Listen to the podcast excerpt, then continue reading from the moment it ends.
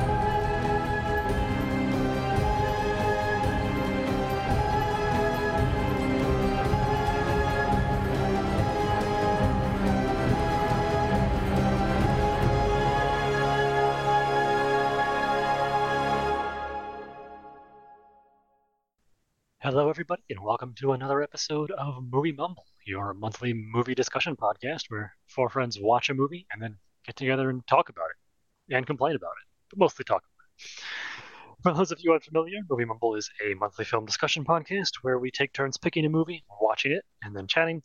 There are no rules. We can pick a film that's new or old, foreign or domestic, animated or live action, a film we've seen a million times or never seen before. And at the end of each episode, we announce what we're watching next month, so you can watch along with us if you'd like. We do also spoil everything we talk about, so if you're interested in a film, we suggest you watch it before listening to its episode. And this month, Tim was our movie selector, and Tim brought us uh, Armageddon. No, um, I'm sorry, the core. No, um, Deep Impact. Uh, no, wait. Let me see. Um, Seeking a Friend for the End of the World. No, wait, sorry. Um, hmm. oh, that's right. Tim brought us Don't Look Up. yes, the uh, what did this come out? 2021, 2020, 21, I think. Yes, the uh, apocalypse dark comedy satire slash documentary thing. that was. Uh, do you uh, want to run us a plot summary or a how you found it and why you brought it? Yeah.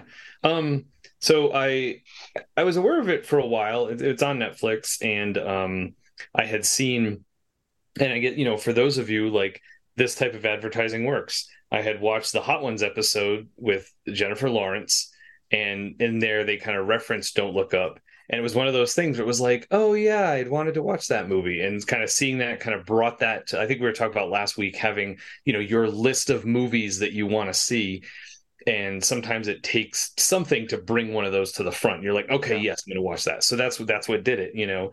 Um, and luckily I had actually seen the Hot Ones episode before the whole like she had become a meme with the whole like what do you mean? What do you mean? Like so I kind of knew that uh, immediately like where that had come from.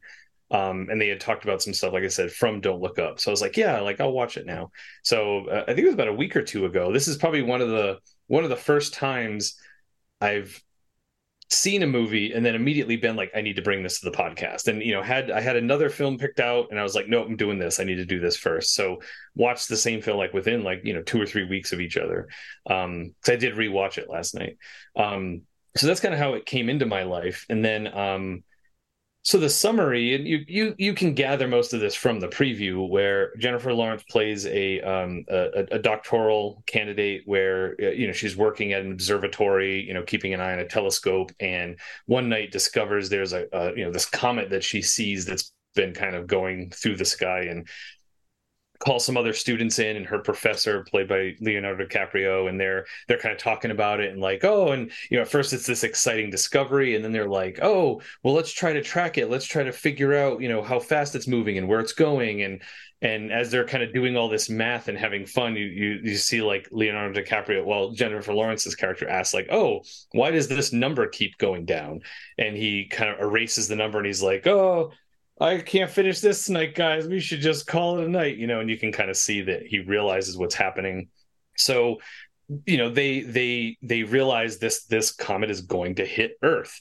So they have to figure out like how do we how do we tell people, you know, and, and it's really cool too, because when you think about things like, you know, if NASA discovers something like this, they're already kind of like, you know, this organization you know you know tied in with the government okay we send this up but but these are just you know a, a you know a, a, doctor and a doctoral candidate, you know, of like you know different you know astrology um, uh, type. I forget what exactly his degree was in. He you know, but like you know they're just at a school you know he's like a professor at a school like so they've got to try to figure out how do how do we tell how do we get to the president basically so they call nasa and it gets kind of passed up and basically the rest of the film is kind of rather than what i feel like what makes this different i think from other films like this is that you know with your you know your your deep impacts or your armageddons or your you know 2012s or whatever it's all about like okay what is the solution to this problem?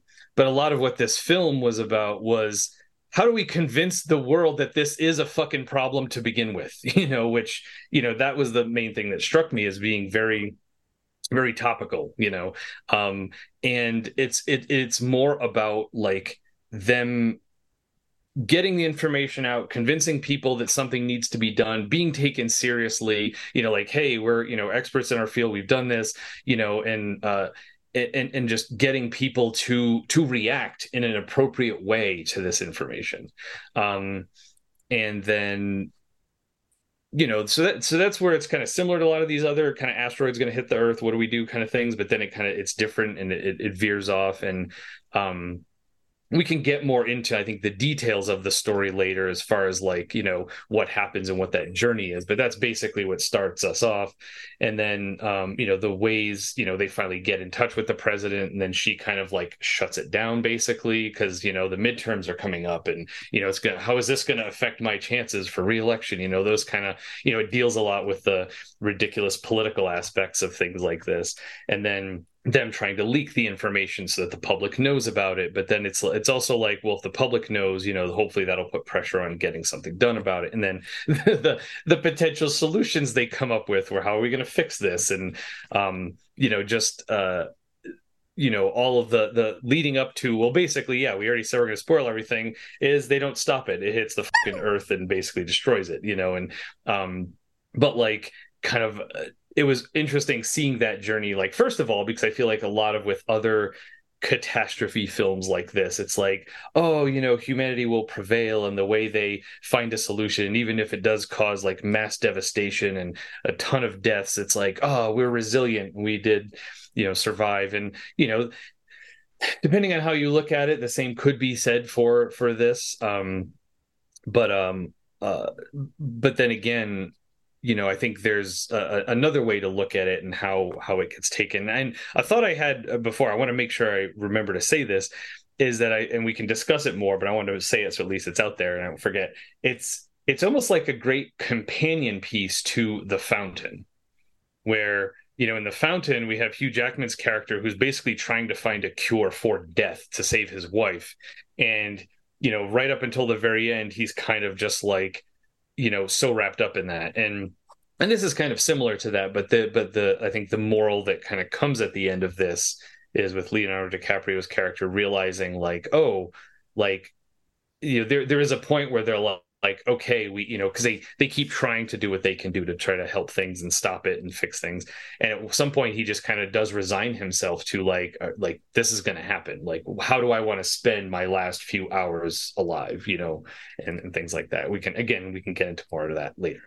Um but yeah that's that's the whole the whole thing a nice little i i do and i have this sick fascination i do enjoy films where the world does end at the end where we don't get to just figure it out and be like yay humans are so great we stopped the thing you know and it's like it's like no like this is bigger than you Fuck off you know like I, I did kind of enjoy that aspect of it i will admit too but um but there's a lot of stuff along the way that i did enjoy and about the you know um you know different types of resiliency i think within humans and different ways of humans dealing with things. And um, also the way it portrayed different types of humans and how they respond to something like this. And and especially with this film i'm looking forward to zeke's segment later on about who ha- who gets to go right to jail because i feel like this is this is full of, of those people. So. right to jail. So yeah. So before i get into more stuff let's more let's let, let me back off and we can get into everybody else's thoughts. Yeah first impressions. Anybody want to start? Scott could you introduce us real quick Oh my god! Introductions. I'm so sorry. It's okay. Yes. Joel's been just sitting there the whole time stewing with that. no, like I, no, I haven't. Like I, Oh, there okay. was a moment where I was like, oh, and I let it go, so we could do it now. It's okay. Like no, you're right. Yes. So uh, I'm your host and resident head in the sand ostrich, Scott Murray. All right. We have uh, let me see, social media megaphone master Joel. do you game? Game. Yes. We have uh let me think. Um cultural hoarder and music prepper, Tim. We're all Right? good. I can just I can just see opening your vault and it's like a nuclear bunker and it's only filled with human culture. Not a single piece of food or water. Like, I don't know, it feels very Tim to me. Yeah, no, you're right. We're gonna die anyway, but this stuff will live. Yeah. Yeah. Well, Uh, when I'm the last person left alive, this is the stuff I want to be able to enjoy and, and, and experience. You know, it's like, right. Behold my stuff. Yeah. And of course, the man running bets on where the comet will land, Zeke. Accurate. All right. Sorry, yes. So, Rumors of Zeke's gambling obsession have been wildly exaggerated on this podcast. the legend grows. the legend grows. Zeke's like, I I lost it. I lost ten whole dollars at the Rockies game last night, so maybe it's not so far off. but yes, uh, so thank you, Tim. Thank you for bringing us Don't Look Up, and thank you for running us through the film and through why we brought it. So now, yes, sorry, everybody. First impressions. yeah, no, I, I did think about that. I skipped those intros. I just breezed right on through, and I was like, It was "Damn." very natural. Like I liked it. I might mess it around. It just was. The joke with the film title was what threw me off. I jumped straight into the film. you did it so joke. like it, it was. It was worth it, man. F- us. then That was great. Jump straight into like introing the film, right? So no, it was good. I, I'm not criticizing. It was very. No, that's why I didn't right. interrupt I like because I was like, it just flowed really well. no, I like to put names to voices, though. So thank you. I mean, yeah. Then I'll jump in. I'll just continue. I you're never going to convince me that this film was already in development pre 2020. I know they say that, but no, I don't believe them. Right? um, because it's just it's so so many of the other aspects about it about rolling out the about about the tribalism and the different reactions and rolling out the solution just fit so well with the way things went for the pandemic and it just feels bizarre to me that they were sort of predicting that for global warming for a more urgent version of global warming and then predicted it so well but then again comedy tends to be really good at nailing the way societies react to things in a way that more serious studies sometimes just can't can't get into, right? So, so I don't know. There you go. Um, yeah, I mean, I think it's definitely the definition of black humor. You know, you're you're laughing until you're crying, but the crying is both types of crying, right? I don't know. I I especially love the way that he's the cast. Like it's one of those absolutely stacked casts, but it really doesn't feel, you know, just like oh yeah, let's cram more famous names in here for eight seconds of screen time, right? It just it feels like they cast a film as you normally do, and it just happened to be a lot of famous people, so it, it worked out. Yeah, it doesn't. I'm trying to think of a another film that's just sort of crammed with famous names that don't go anywhere or give memorable performances, and I actually can't off the top of my head, but I think you get the point, right? It doesn't feel like a pointless cameo machine. It feels like like they just happen to coincide. Oh yes, that cast, good movie, great, perfect, you know, works well. I mean, yeah, I don't I don't know what else to say. Like I just it it's very good in that it's very well made, but I don't necessarily know if I enjoyed the experience, despite definitely enjoying the humor the whole time, right? So yeah, I don't know, right? What else is there to say? I I'll jump in. Um, Please. I I kept writing Jazz Mageddon. Like it, it just it, it was a really again you Tim. I won't say thank you for this one because it was just so specifically existential and terrifying. And I thank God for the jokes is kind of how I felt a lot of it. And I think it has such a really it's a, it's a really delicate balance of tone that it somehow gets and somehow it as dark as it gets it, it, it kind of flips it and it kind of does does something like a grace note with it and it, it it was able to pull you out of the darker aspects of it with a joke kind of out of left field and it it it felt like it was like the On Her Majesty's Secret Service of disaster movies like it's so mm-hmm. i re- recently rewatched that with kat and it was like watching it, it's like a fever dream. It's like all of the Bond things happen in that movie, but it's strange and nobody's watched it and it's kind of out, out of left field, but it looks like all the, the rest of them, but not. And it's strange and there's weird decisions. And this, it felt like it, you, you kind of got the plot of multiple disaster movies and multiple responses, which was really interesting. And it, it yeah, I think, I think the thing I was most impressed with was the tone balance. It's a bit long. I think towards the end it got like it was it it, it dragged a bit for me just because it was just okay. We get it. God, God, get how oh, it hurts. Like please stop showing the the speci- the specificity and the the the the they just show it the bold faced destruction of the planet in real time and it it it it's cut in with this tone and it in and the music like I don't know like it was I I did not enjoy watching it. I probably will never watch it again. However, it, I think it's really well made, and I think the things about it, like I, I think it, it's really important.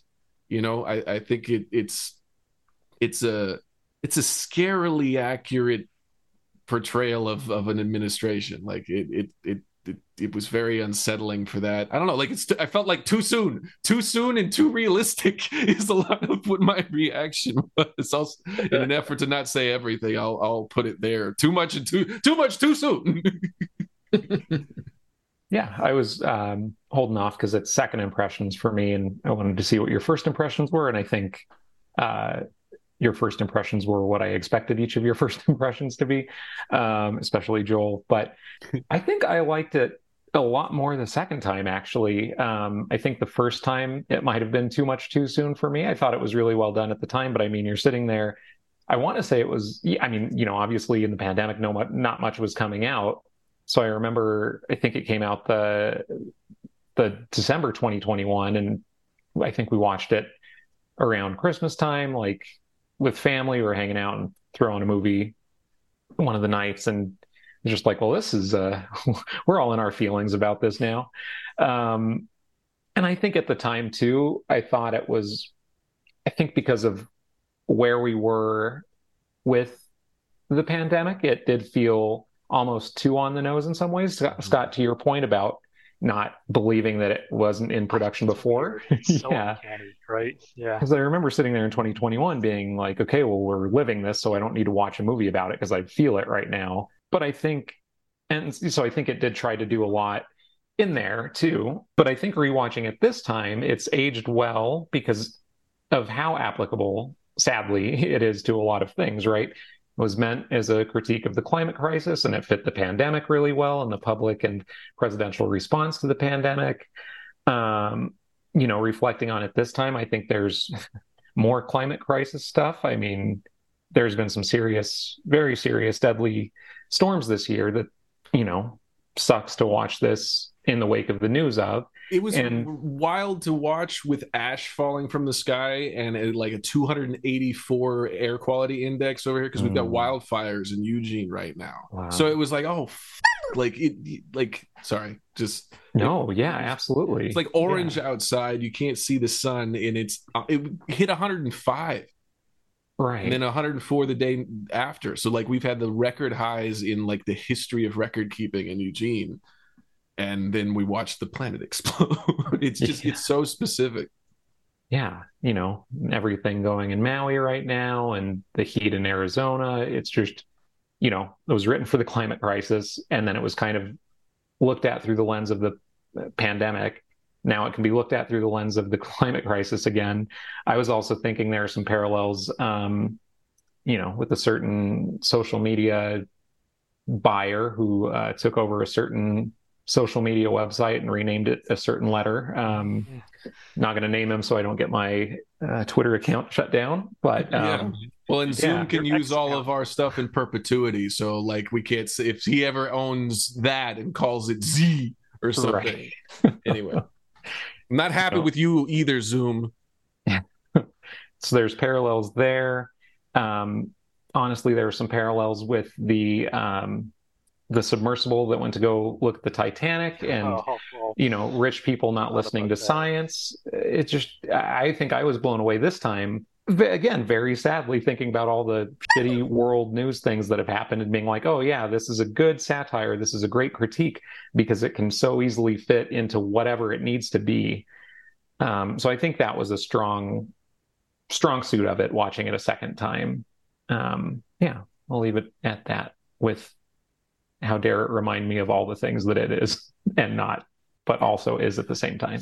Yeah, I think the, the thing that tends to bother me about movies like this is not how how right they are, but it's just that it's it's the the bigger picture aspect that they're they're always preaching to the choir, right? Yeah. It's always people like like us who are already concerned about these issues who are going to watch films like this, not the people who needs to see it and be like, "Oh, shit, I need to rethink some of my choices." you know, like so it's not it's it's going to get more people like us amped up about this and you know which we already are you know and and it's not going to reach the people who are the ones who who who should be seeing this going oh man like you know oh i, I never thought of it that way you know like um so that i think that's to me more, what's more frustrating than than it reminding me of these things or that it, you know the the experience of watching it is just like me watching this isn't going to change anything you know? It, it would need to be someone else watching this who would who would gain that new perspective you know? And and that's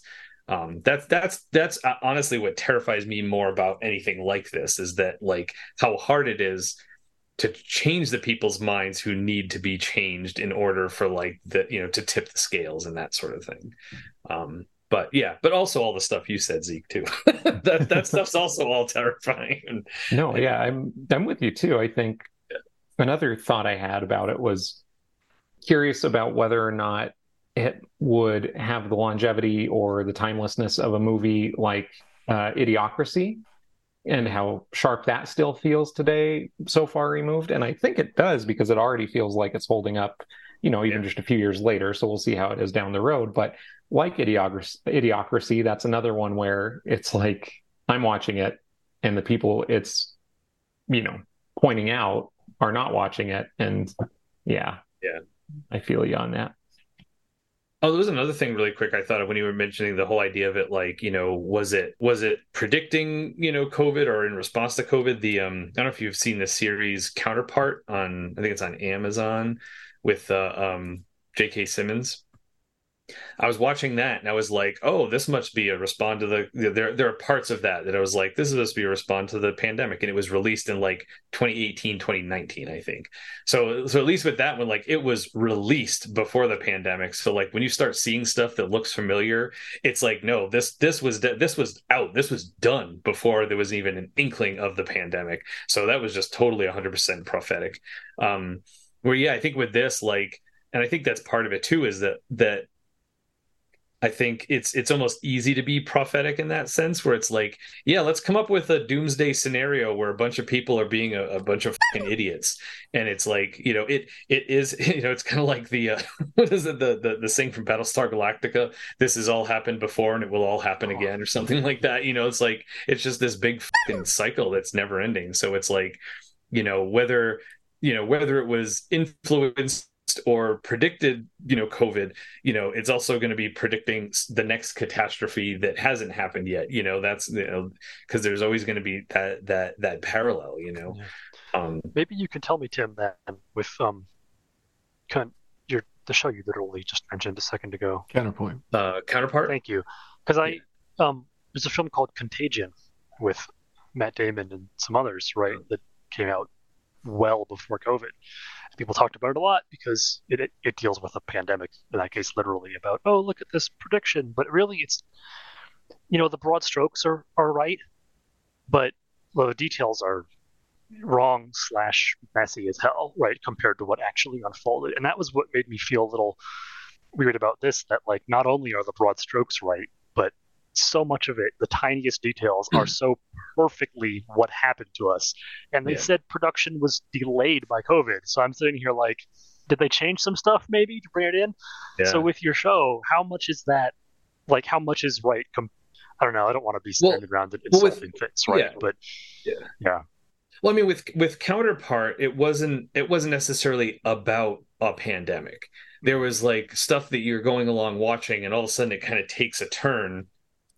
And I, I don't, yeah, I don't want to give away too many details because there is kind of a, a bit of a, you know, stuff that I want to spoil. But like at one point, you're, you know, you just start seeing stuff. It's like, oh my god, like that, you know. It, it so it's not the main focus of the show, but it kind of comes in and and I guess I will admit too that the I think the second season it, it, it could have just been that it wasn't trying to tell the story of of COVID, but with that kind of on my mind, I definitely saw the the setting of the the show as a a metaphor for you know again how not not covid itself but how it was handled and how how both by the administration but both also both by individual people. And there's um yeah again i don't want to i don't want to say what it is because you know it kind of spoils a big part of the show. Um but but to me it just it, it, made my viewing of the show that much more powerful because in the show they were kind of doing one thing but then with this little nod to something that kind of you know was you know covid related triggering and then seeing the where the show went i was like oh my god like yeah this this this show without realizing it is telling the you know our story of how covid and and again I, I, well i don't know a lot about history. I don't know I, I feel like I saw something that was posted on Facebook where, with like the Black Plague, there was a whole thing about we should wear masks, and people being like, "No, don't wear masks. That's a way of people trying to control us." And that was but again, it was on Facebook. I don't know if that was true. I don't know if historically that's happened with other pandemics where there are some people denying it and refusing to do the precautions. Um, but kind of living through this pandemic and seeing that division of you know how people were reacting to it um, the way counterpart played out and again i think because it was hinting at this thing it kind of made me very much like, oh my, yeah, this is our story of COVID. And for anyone who's seen it, you know, like um, you may or may not know what I'm referring to, but um, um, yeah, I, would be willing to discuss it with someone who's seen it because I don't want to spoil it. But like, um, again, that was, yeah, I don't think it was trying to to predict something or even trying to tell a story. Like like with Contagion, that seems like very much okay, this biological mm-hmm. pandemic yeah. kind of thing. Um, it wasn't really that yes and no but anyway um, i'll stop talking about counterpart before i slip sorry um, i mean with this I, I i mean one of the things i was going to say is i don't i don't know yes i this was the first time i heard whether or not it was like supposed to be in production before um but i mean at least part of it you know like we were saying that there is a big you know there's the big uh, climate change analogy which which was already there and then we are you know the the administration I think that they're referencing was there since 2016. So I think that I feel like at least the germ of it was there. But but I yeah I I I have no doubt that it was altered as a result of of COVID and you know kind of working that into um you know so it's not like they kind of you know 2020 hit and it's like oh let's do this movie from scratch. I'm sure you know it was it was probably a different movie and it was probably altered and and you know there were things that were added in that had become more i think it was probably more impactful because they were able to probably take some of those things and mix it in. And, and i'm only speculating. Um but like i think i could see kind of both of those sides where it was there was probably some some idea of it pre-covid but then once covid hit it's like yep we're using this. We're working this into it you know? Yeah that makes sense to me. It's it's the nature of the specificity i think of certain yeah. things. Mm-hmm. yeah. Yeah. Oh definitely like, yeah. like whatever you were planning to make beforehand like mm-hmm. there's no way this didn't right? Yeah come, yeah. come from covid so. Yeah and it's probably one of those messed up things where, like, oh, this movie probably wouldn't have been as good as it was had not been for COVID. Maybe, you know, yeah, like you don't know. So I really, um, it was really interesting the POV of this movie because I feel like so many times we see these from the perspective, and I, you, Tim, maybe had brought this up earlier, but like the idea is they go and get whoever is going to save the, the universe, who's in a in a in a department writing on the chalkboard or or something. They're recruiting those folks. It was really interesting. Rig. Yeah, or an oil rig. Yeah, right. or it was just really interesting to have it go from that that obscurity and then trying to feed it up. And it, it, it was it was immensely frustrating and, and and so specific and so true and it was it was not just penet like it it what it modeled was the difficulty of delineating that kind of information to the apparatus of popular culture or like the public eye and also the government. And it was really interesting to see both of those attempts and then how they kind of weaved because eventually leo becomes this kind of public figure this this kind of uh, like figurehead in a certain sense and learns how to play the game. And it's like getting in tra- I, I i just thought the journey of that was really interesting too like how how information of vital importance would be the difficulty to to get it up into the hands. Because you're always you're always looking at it from like the president's perspective right in these movies is like oh we're we're we need to go and get some science guys to figure this out.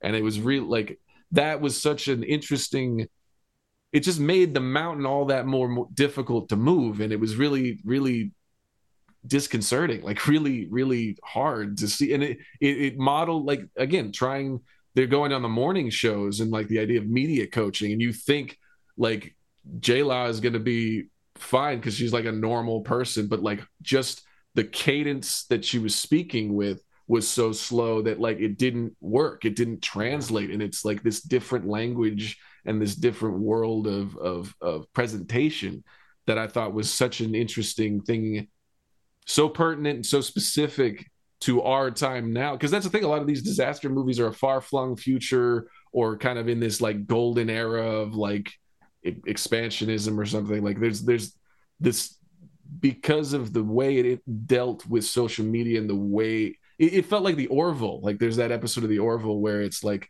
uh, uh, social media vote like you can get downvoted into being executed. I don't, not to spoil that, but like it was just really interesting. It's just a a portrayal of a response to a disaster of this size, very very close to home in every aspect. It felt very on the ground now, and it was depressing, you know.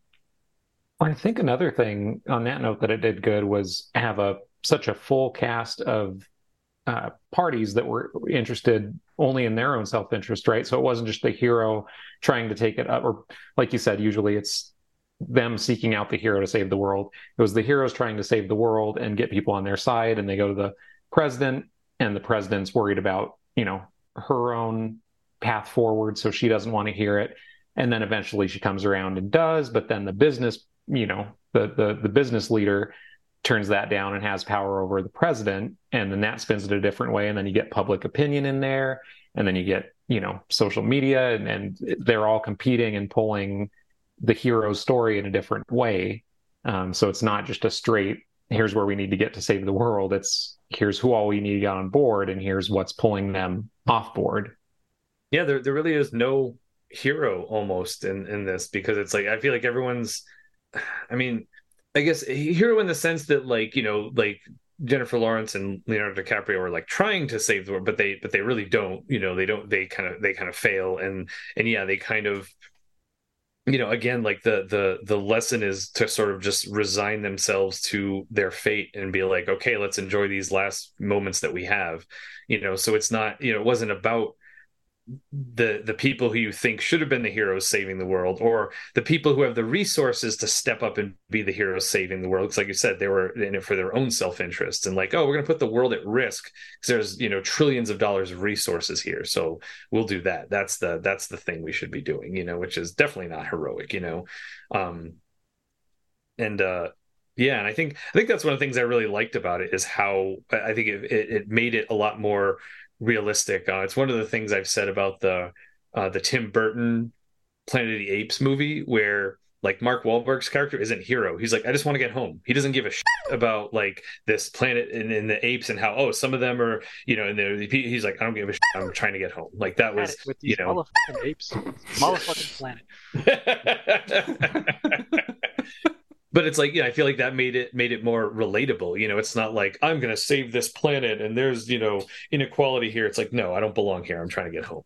And with this it was more of just like yeah i feel like you know and and again what what what makes it more dark you know is is as much as I'm into you know superheroes and comic book stuff, you know, and and and what hopefully people can learn from you know the the idea of superheroes that that's that's not how things work, you know, and it's like there's no there's no hero who's going to save the day. It's like you know, and even even the the Ron Perlman's character with oh you oh know America needs a hero you know just like oh no he's turning around. You know no we there's money to be made. Get back here. You know you're not doing it. And then and then the perfect punctuation to his his part and shooting the, the fucking the comment and is so on perfect. his porch in his boxers.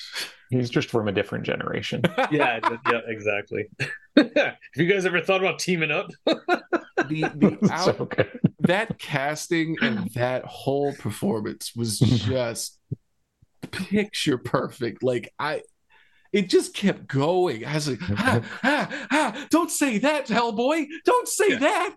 like, uh, why, why don't you stay on mission? All the hardworking white people down there. Oh, oh boy. Oh, yeah, and another thing I did want to talk about with this was the the the and I'll, I'll put this in quotes the quote unquote humor. Um, and I mean, yeah, like I feel like it was it was advertised as being yeah like a dark comedy, mm-hmm. and I remember as I was watching it, like both times, it's not it's not really funny. And one of the things I noticed the second time, especially, is there there are a few I feel like jokes, but they're not they're not like you know, comedy level jokes. I feel like they're normal people trying to make sense of an uncomfortable situation jokes right you know not not jokes written by a comedian but jokes that normal ass people would say like and the one thing, the probably the thing I found the funniest was the whole thing with the fucking general who charges them for the snacks, and then how like Jennifer Lawrence's character can't let that go, and she just like he, you know brings that back like two other times. Like like that to me was the the the most funny and clever thing, but it was also what was great about it was like it was like yeah like you could picture a person just like not like why would someone do that why why would he mm-hmm. charge us for the free like you know and it, so it wasn't it's almost like it wasn't meant to be funny but it was funny because it was real um and so much of the other stuff that like even in the previews looked like it was funny like was not funny when you watch like the mm. part with like you know uh leo's character is like you know hyperventilating in the bathroom before he's gonna go like like in the in the thing it's like oh yeah we're, a, we're all gonna die you know it's like oh that you know it was it was just like framed as being funny but when you're watching that scene it's like yeah this is just some regular dude who's just like a, a doctor and a professor and he's to tell the whole fucking world we're to die. Like like that's not funny. Like even you know like him him having a panic attack is not funny you know? Um so so much of it like watching it all the way through like wasn't funny. And i could see how you could say it's it's a comedy because it's not it's also not framed the way like like something like Armageddon is, right? Like Armageddon is definitely like an action save the world, be the hero kind of movie. And this this kind of isn't that. And it's very it is a lot more subtle. But it's the difference the, the thing purposeful comedy and a sort of emergent comedy. Yeah. Yeah. Well, I mean, I think the comedy in it is serving the function of breaking the tension in a way that like it, it had like and I, I, think that what you said, Tim, is like it is like the way it's written, like the jokes that kind of take the air out of it is just kind of human interaction. Unless it's Jonah Hill talking about being the president well, who right. But but, right. but that's but like, the that's the yeah that's the main point I want to make is that Jonah Hill seemed to be the only thing that was actual like quote unquote comedy. Comedy, yeah. And what I realized the second time through is the brilliance of that is how fucking awkward and out of place he feels mm-hmm. whenever he's doing that. And which which to me like like god damn it that was in 2016 to 2020 where like this is supposed to be serious and like like what am i watching right now you know like like th- there's there's all of this and you know even though like you're watching it with the you know it is a movie and it is kind of like again it's oh it's a dark comedy. But like when they're having this meeting telling the president like we're all gonna die and he's like doing his his his shtick and you're like what, what the fuck is this doing here? Like what who are and like, and like even she has that reaction like who the fuck are you? You're his son. You know i'm the chief of staff. You know like like like that was the administration. That's what it was. It was this this this fucking awkward like person trying to do stand up whether it was you know the you know and anyone part of that family anytime they're talking they're just like am, am, i am i being pranked right now? Like is this really what what our government is doing right now? Like and that was like the the definite feel that i got because like the you know again there there's some of this this humor that seems to be you know yeah like like it's comic relief in the way that humans will try to make jokes when they're uncomfortable but it wasn't like this this it didn't feel like this scripted comedy you know? Um like with jonah hill i felt the way i felt watching was it lethal weapon 4 with chris rock where every time he's on screen it's just chris rock doing stand up and it was like what, what is this doing in this film? You know?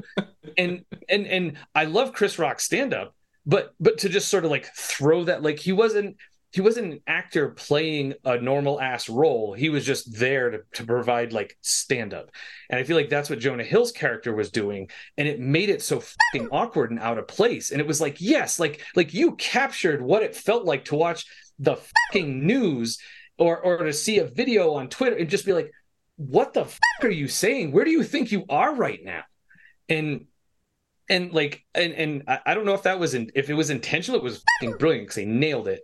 If it was accidental and if it's just something I'm reading into, then then fine, sure. That's that's been my experience of it. But like that was the thing that I noticed this time through of like, you know, the, the first time I didn't find it funny, but it was also because like, well, it's my first time seeing it, you know, and sometimes you watch something again, like fucking Big Lebowski. Like the first time I watched that film, I'm like, what is this even? And then watching it again, it's like, oh, okay, I see why it's funny and how it's funny and what parts are funny.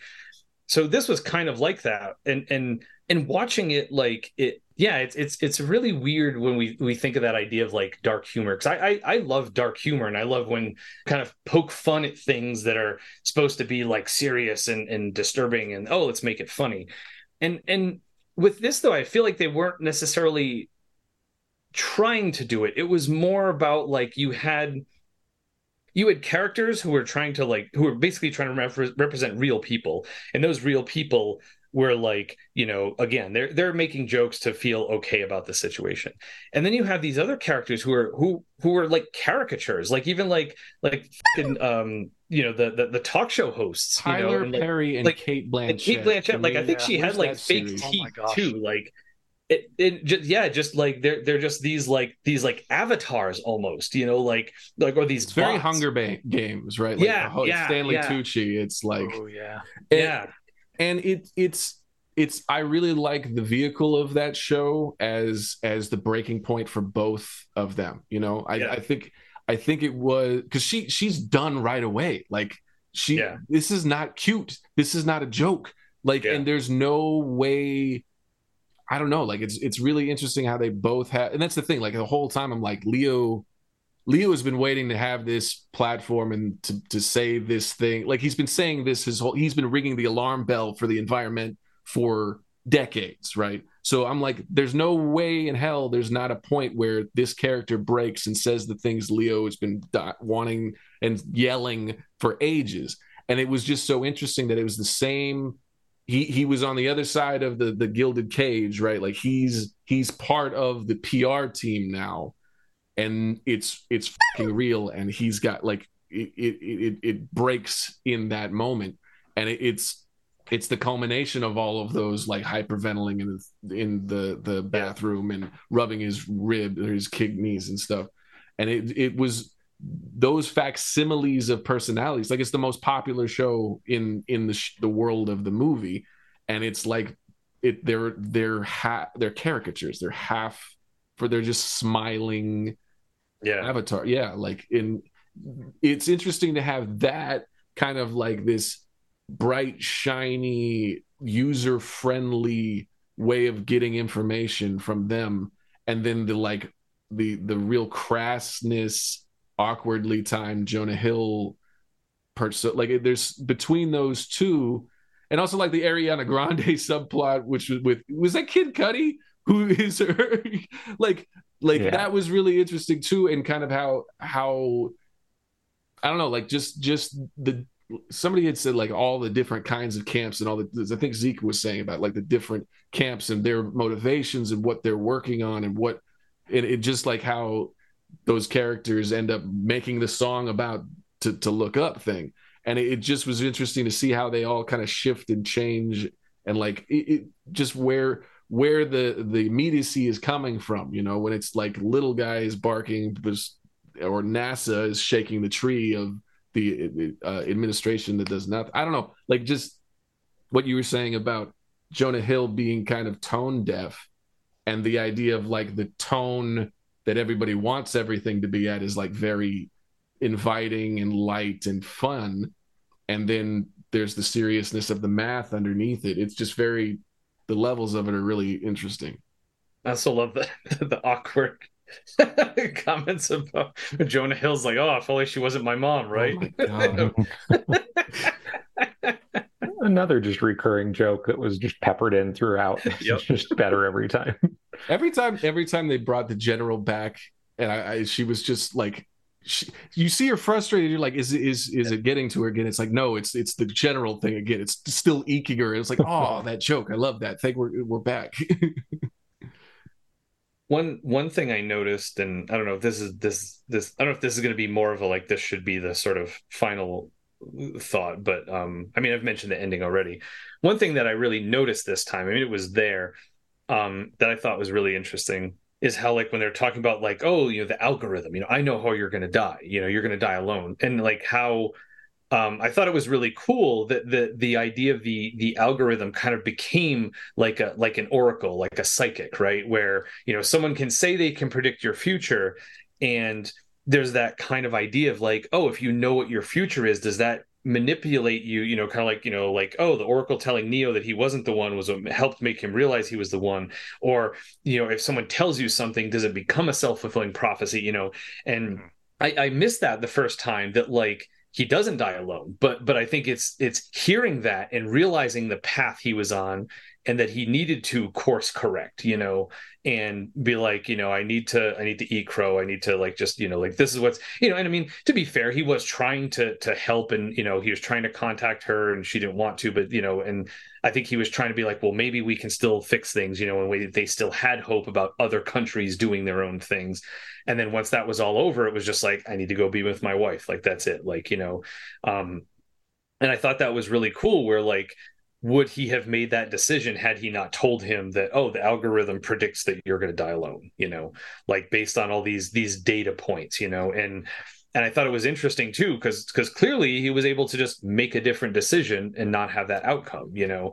And you know again like it, I, I i what I like too a, a, real a lot about this too is the the the the tech guy, you know, the the the, I also thought it was really sad because it was the same actor from like Ready Player One where he plays this this very kind of eclectic like oh uh, you know like a Willy Wonka type character. Yeah. I'm giving my fortune to this person who's as much of a nerd as me, and and and this he was just like a complete scumbag asshole, you know like so it's really it, you know it's hard sometimes. I feel I mean you know a testament to how good of an actor that guy is, but um I feel like he represented this weird thing because I feel like you know technology is usually associated with with with science, but it's this sort of like cowboy science of like you know no peer review we're going to run with it. You know this is how how things are made. Where i had this idea and it must be the greatest idea because i had it. So i'm going to run with it and i'm going to do it and things are going to get up. And just you know that guy every way along the way just like you know there's that sense of you know again like like in real life this guy's rich so he must be super smart. We should take his word for things you know and and how that feeds into you like oh i'm rich i'm successful i must be really smart i must be able to any decision i make must be the right decision. Um and and that like you know when we hear things like algorithm it's like oh well that's a mathematical thing so if it's math and science that must be accurate but it's like how it's become almost this mysticized thing you know yeah like like an algorithm predicts this. It's like well you're just being a fortune teller. You're kind of looking at stuff in front of you and, and making assumptions but but you're not realizing that all of the the data you have is only you know it, it's it's only surface deep. It's only based on you know sort of you know interactions with technology.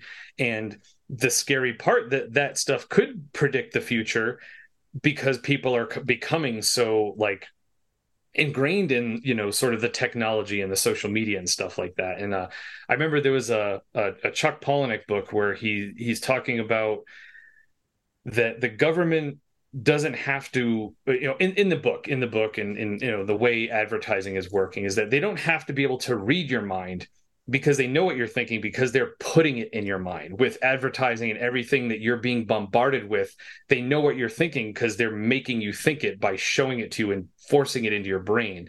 It's not about you having a free thought and they can see what that free thought is. Like they're removing the idea of free thought because they're telling everybody what to think by inundating everyone with all this shit. um so like that that you know and and i thought that was really interesting too especially with like how that works out for the president you know like how ridiculous that was how such a throwaway line that oh you're you're killed by a Bronteroc we don't know what it means. We don't know what it means. it's just like okay. Like but it was right because you know she never course corrected. She never once said like hey is what i'm doing what i should be doing? And and was just you know being told what to do by him because he had the money and and the tech was telling him what needed to be done and the algorithm and he was following the algorithm and she had to follow him. So of course like it led to that ridiculous conclusion. Um whereas with yeah with leo's character like he kind of pulled himself out of the machine almost you know and you know and part of what he was trying to do was to try to yeah like save the world but like eventually it just had to be like you know it, it's it's just about family. We just need to go be with go be with my family you know? Um so I thought that was really in like yeah like the the thing at the end too where he's like oh the cryopods had a 58% success rate which is way better than we predicted. It's like way what better, the fuck? yeah. like you predicted less like that's a failing grade in school. Do you not realize like that you know like 58 that's that's like that's an F. Like you Marginally failed better like, than a coin flip yeah. So like yeah so like like but so much of it is just like oh well the information is telling us this so this is great and and I love that we got to see that sort of I don't know if you'd call that pseudoscience. I know there are probably other things that are pseudoscience, but but again, like this this idea of technology, you know, it's like, well, you know, yeah, like I feel like there's a sense of if it's technology, therefore it must be science and it must be like accurate and right, and we follow it. And um, versus the you know like you were making the joke earlier with the other stuff like the old the, the peer review you know it's like has any of this been peer reviewed? Like oh f- you i'm going to fire you if you're going to question my you know and again it comes back to that that epitome of like white rich privilege of like i've made the decision so it, you know look how successful i am. How can i be wrong about this? You know if i was wrong about this i wouldn't be as successful. And that that whole idea of like um I always come back to the, the thing from Parks and Rec where Ron Swanson wins this award, but he's being kind of an asshole about it to get on, on Leslie's nerves. And she's like, Oh, those don't sound like the actions of an award winner. And he says, All of my actions are the actions of an award winner Yeah. because I've Yeah. won an award. And I feel like that that is just like that if I could like like narrow down like like all of Yeah. What is happening in the world into one like fucking like little well it's not one line it's like you know two lines back and forth.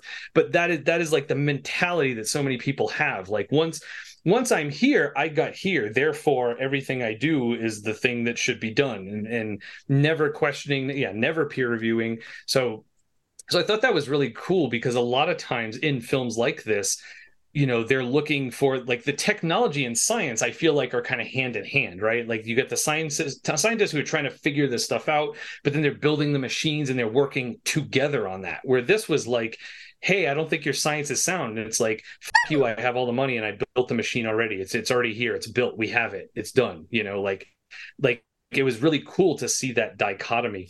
Um which I feel like is, you know, especially nowadays, you do see a lot of like the the religion versus science happening. But I feel like this, yeah, this the like the technology part, where again, I feel like a lot of times we assume, well, isn't that part of tech, uh, of part of science? And it's like, well, no, it's somehow broken off, and it's just like if we can just build a thing, then we built it. It's fine. It's it, it works obviously, and it's like, well, until it doesn't, you know, like kind of thing. So it's it's it's it's interesting to see that a lot of times they are paired together and they're working together but this was an example of them not working together and it was really it was really cool and yeah to see how there were a lot of these people who had ideas oh here's a way that we can make this work and it's like sure put it in there. You know, well, was it tested? No, but it'll, it'll work. It, it's fine. You know, um, so I thought that was that was really neat and a, an extra layer that this had that that I really liked about it. He also had really weird fake teeth too, and that made him very off-putting and and caricaturey too. I was going to say I liked the mirror that it held up to the public, and the public mm. was almost a character in how it interacted with everything yeah. and what it thought about spectacle. Um, you know, sometimes it was just willful ignorance, right? And just saying, well, we're going to choose not to think about the comment. We're going to focus on entertainment. Um, sometimes it was panic because of the comment. Sometimes it was, you know, what can we do or what is there to do or what are the alternatives? And I think uh, one of my favorite lines, I just love the absurdity uh, when Kate goes home and her mom is like, your father and I are here for the jobs the comet will create. Yep. Yep. Yep.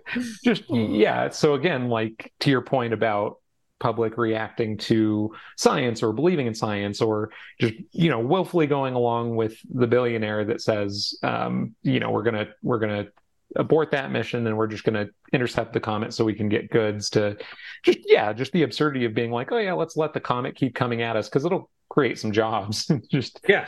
Yeah. That, that was a total COVID thing too. Anti comet was just like right. Or oh my god. Go, go, ahead tim. Sorry. No just gonna say like that was a total thing that, that, that came out of covid was what's more important life or the economy yeah. How many people are choosing the economy? You know like no we have to keep the economy going. Who cares how many people will die right, as long as to get back to work. you know? Yeah exactly.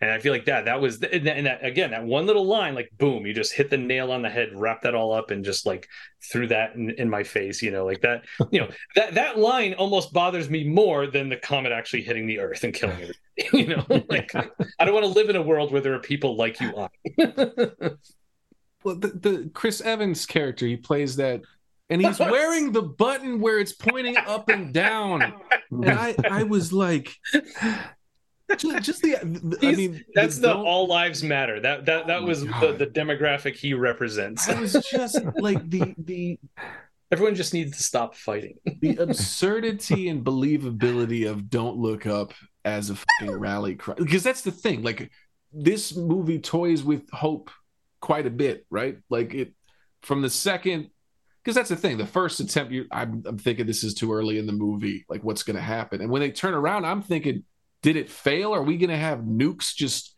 And that's the thing. I was wondering if they were going to be like, oh, now the time is accelerated because now we have nuclear fallout, you know, as a thing. But like it keeps playing with this hope aspect and like because it is now visible in the sky and growing larger every day, like just the un undeniability of your fucking eyes, you know, and it, it's like we have telescopes. That's that, and that's that's what Leo says is like we took a picture. How much more proof do we need? Like, and it, it was it, and that's the thing. I think the end is really interesting in how the cutting between the two movements kind of ex- accelerates. And also, like I think uh, in this movie, like the editing is really fascinating. The, the mm. way it kind of jumps between things, and ha- we have the kind of Koyaanisqatsi esque like uh, um, uh, collages of just kind of humanity and nature and things intercut and kind of establishes like this kind of erratic tempo going back and like in the last point where you're going from the like they sit down at t- the table and then the asteroids coming over the moon you know and it just keeps going back and forth and back and forth it's just like the the the all consume i don't know just like the the the believability of don't look up.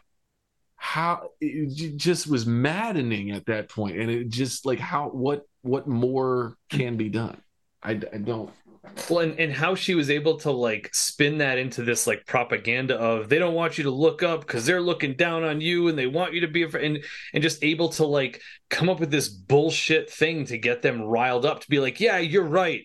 I'm not going to look up. I'm going to look down and put one foot and get back to work and put one foot in front of the other. And it was just like and how much they just ate it up. And like and how long they ate it up for? Like when that guy finally looks up how fucking close it was at that like how long they had been looking down and just not seeing it when it was right there that it was like that close before someone happened to look up and see it and be like what the hell is that it's like yeah God, Meryl fucking Streep.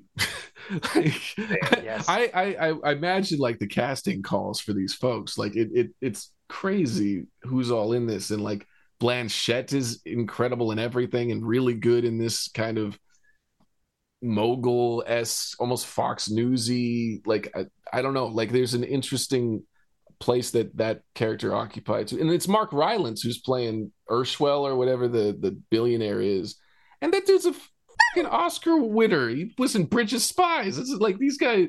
Nobody, nobody is. There's no small hitters in this. Yeah, just the casting, like Tyler Perry and Cate Blanchett as a duo. Like where I, I perfect, and it shouldn't work. yeah, I never know I needed. I never knew I needed that, but I did, and I was like, yes. I'm like Timothée Chalamet ends up being a big character, and Yeah. he just comes in late, just in the Oh, store. he's great. I That love dude brought the- fingerlings. yeah, What a presence. that guy was such a fucking breath of fresh air. Like every line was gold. Like, do you game? Like, what's your name? Yule? What? he gives the gamer tag. They have like hours to live. Yeah. Like- it's like it's, we'll get in a, a game. Twitch. 11 benevolent, ben, benevolent 11 benevolent elephants is amazing it's what uh, leo says to get his tongue t- twister in. I like too the um the you know there was extra I feel like vulnerability and like uh, I don't know the the right word but when he's on like I don't know if it's actually Sesame Street it's supposed to be a Sesame Street esque Yeah. show it's like no you're all gonna die and like how the puppeteer like takes the puppet off and like comes up into frame like like That was a great scene. that's weird like the the talk show hosts are almost bizarre versions of puppet like sesame street mm-hmm. as Oh, yeah. like giving you information in a hot happy way mm-hmm. and it's just like no you need the same bluntness and cursing for both venues. You're gonna fucking die. You're gonna fucking die. Yeah, Tim, I like that you said that everyone, or there are a lot of almost caricatures in some of the characters. I, I yeah, I think that's for better for worse for each character. That's very true. You know, everyone is extremely over the top for the agenda that they're working towards. Um, I think that complements the movie in a lot of ways. Yeah. Yeah, I think it it shows how like you know, like the, the you know when you're that much of like a either TV or social media like or political personality, it's like yeah, like you're you're you're you're some you sometimes not all the time, but sometimes go beyond just being like a regular ass person, you know, and that's that's the other thing too. Like uh, what I've been saying, like with with with rich people, I've said this a lot. Like they they I, I think rich people don't either don't know or forget what it's like to actually be human after a while because like when you take money out of the equation like like you know most people day to day are thinking about like how am i going to pay my bills? I have to wear you know and it's like if, imagine removing all that like the type of w- random weird ass you've been thinking of. So it's like if you completely become detached from that like your your brain doesn't work the same way most people's work because what their brain is occupied thinking about and what what level of survival they're at right? Like if you're Mhm. like how am i going to pay my bills? Or, or even more extreme like how am i going to eat today you're on this whole different level of existence of you know your reality of what your reality is focused on. But if you're if you have enough money to have fucking gold toilets like you're mm. you're not thinking about any of that shit and your brain gets to just do whatever fucking fanciful shit it wants to and just becomes detached from reality you know? And i think that that probably is you know part of the portrayal of these caricatures and just like the the types of things that that are said and, and the the the ideas that are had you know again like oh i had this great idea. It must be a good idea because i had it. And it's like you're you're a lunatic. What are you talking about? You know? Um but yeah and i think yeah or, or even just you know if you're not like this this rich sociopath like you know if it's your like um you know like like even like the the the the, talk show hosts right? Like they're yeah they're kind of there to kind of put this this fresh face. Oh like oh we like to have fun here. We like to keep it light you know? And it's just like what do you mean here? Like we're all on the same planet that's about to be destroyed. Like what is the point of you know keeping it light here? You know you're you're yeah you're being like this this puppet this like fake human thing. And yeah.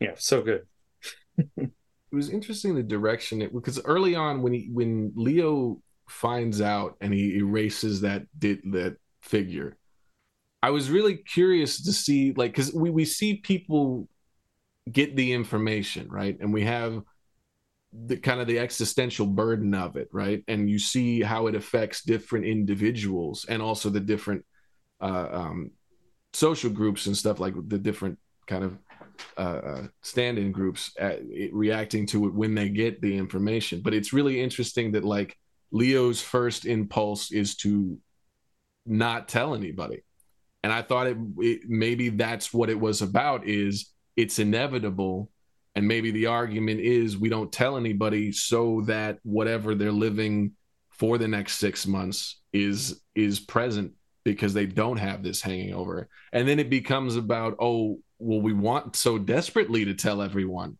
And it's so interesting to see when when it comes when the people who find out about it and it's like individuals their their reactions to it and and kind of the uh, you can't go back to not knowing about it you know? And that that that epoch is really really specific and personal because we have it through the POV of those character those first two characters.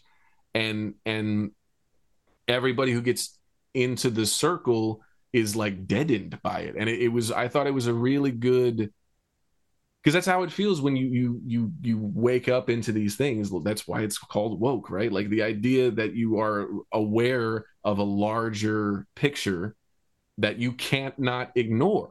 You know uh, once you have that knowledge it is it is it's a responsibility it's a burden it's it, it is and it, it is an obligation and and it's a really interesting portrayal of that and what what your station like what your position how easily or, or valid your belief in like or, or the knowledge of that that truth to to get it translated is really really interesting. And really like the the burden that you're putting on other people with that knowledge is like you have to look up you have to see it coming because that's the only way and it, it I don't know, like it, it was, it's in some ways it was really nice that it was an asteroid because there's something to the the I don't know. We could there could be one hurtling now we wouldn't know. You know, like it, it, I think the Armageddon figure is still true. We're only monitoring an X number amount of, and there's a space force, but I don't know what they're doing. Like, you know, like it, it's it's just that threat is still I don't know, beyond the pale enough, sci-fi enough for me to like be able to kind of handle it in a certain sense. But like it, it it's, I don't know.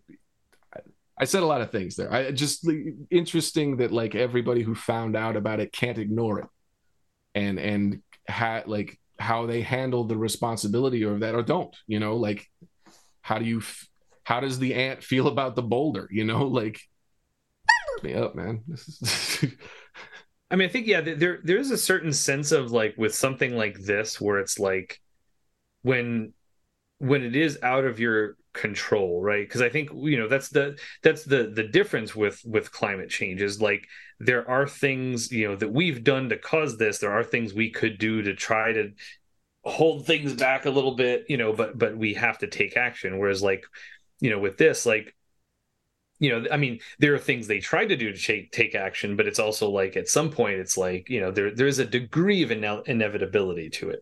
Also the fact that it's like i think what i find stories like this interesting too is that i feel like people a lot of times people want someone to blame and or hate when something goes wrong right? So it's like if there's if you know if someone commits an act of vi- act of violence, it's like, well, what race was that person? What religion is that person? You know, like we want to pin as much of our, our, our hatred and prejudice on this person for this thing that they did, so that we can kind of justify all that stuff that's rolling around Whereas, like with this, it's like, are you gonna be mad? You know, I mean, that one guy was. That's why he was shooting at it. You know, it's like, are you gonna be mad at a comment? Like, you can't. Like, the like, who do you who do you complain to? Who do you say you want to pass a law banning something? You know what I mean? Like, I feel like that's something that happens a lot of the time where it's like oh like this thing happened i don't like like how can i take action against either that group or you know and i'm not speaking for me personally i'm saying this is you know like this is the reaction people will have you know like when when something happens like or what law can we pass to like punish the person who did this and make sure it doesn't happen again? And like yeah there's no laws that you know you can't outlaw asteroids you know like you can't complain to your congress person about like i don't want any more asteroids in space you know like like you you can't do anything this is this is bigger than you you know and i think that um I, I, I think that's kind of to me almost like a um a, a peaceful thing about it. I don't know if that's the right word, you know. Whereas like you know if we're looking at so much of like like with climate change and all the other injustices there's always this sense of like oh could i be doing more to help stop this? Like again you know who who can we talk to? What laws can we pass to stop this from happening? Uh, and but with this it's just like uh, okay like this is this is gonna happen you know? Like i mean it's you know it's it's just like death it, itself to a degree you know and and that's the other thing so, like it, it, it is a, a, a, an allegory right for climate change but it is the inevitability of death. Yeah. Fuck you tim. Like no like it, it is it and it, it, there's there's ways we have to cope right? There there is sometimes you just want to look at your phone and not look up you know? Like there there is something to presenting humanity in a way where it's easier to believe a lie than to look at the glowing death ball. You know like i i see that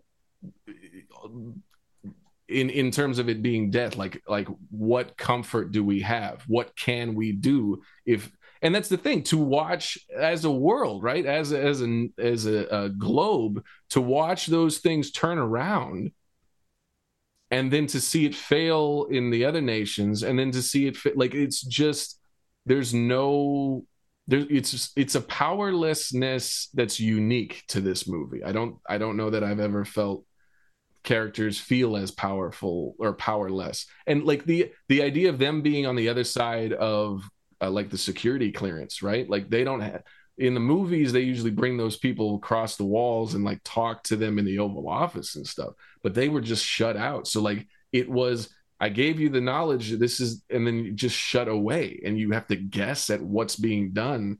And then it, it's like what that's the thing they turned around and told nobody anything. Nobody heard anything. And it, that that was just like really terrifying. And it's like it there is no there is no nuclear strike to avert death. You know like there's there's nothing we can shoot at the inevitability of the void. It, and and it, it's it's terrifying. And it it's i think it lands the idea of presentness. It's really unsettling. The ending is so unsettling. Like to have the earth shaking as they're holding hands. And leo says we really did have everything. We had it all. And it just I mean, I'm doing the best I can hanging out with this man. Like this is like a really like a really heavy heavy concept and like not it's not a ha ha funny, you know, like it's yeah, to the point of hope, I was going to say in a twisted way almost. I feel like that's one redeeming quality of the president and I don't think it was intentional. Right. Um, but when they approach and they the president and they say this is going to hit with 100% certainty. She says, well, you can't say 100%. Let's call it, you know, 70 and move on. Uh, and they say, no, it's not 70, 98.7. She's like, oh, see, it's, you know, less than 100. Um, I don't know. I feel like trying to, to negotiate down to be able to tell the public 70%. I feel like you could look at that as her trying to give the public hope. Again, I don't think it was intentional. I think it was more about her drive to, you know, be thought of well in the public eye and, and not have them distracted with that. But um, yeah, I don't know. There is something about the 100% certainty of that happening and ending the world as kind of the big looming figure. Um, I was going to save it for my favorite scene as well, but I really did love the the the ending because I do think the ending is very harrowing and it's hard to watch and it's difficult. But I love the piece of the of the dinner table scene because I don't know, not to go into a full on death talk or talk about how you would want to die. But if I had to choose how I'd want to die, probably a comet hitting the Earth, like, and then it's just over for everyone, right? You don't have to deal with. I don't know. You have to deal with it as it's approaching, right? So again, back to the piece of hope, right? If no one knows that it's coming, is that maybe better than worrying and knowing it's coming with 100% certainty? Is it better to know that there's this, there's a 70% chance and you're worrying about the likelihood of that, or is it better if it just happens? Um, but all that being said, I think them just giving in to let's go have dinner, let's go to the grocery store, let's hang out, let's debate what type of pie we like, just calling it good. I don't know. I think there's something to that, especially set um, alongside the montage of all the chaos and of all the people and animals and everything living their last moments or whatever they're doing right? I think the the dinner table scene as a counterpart was really nice for that. It like hit you with a sledgehammer of emotions at the end uh, because of how subtle it was compared to the chaos around it but very intentionally so i think and it's like the sound design cutting between like the the the, the loudness and the quietness of those moments you know and then they you don't know when it's going to erupt onto this moment and it's like oh it's precious it's precious it's present it's it's mm-hmm.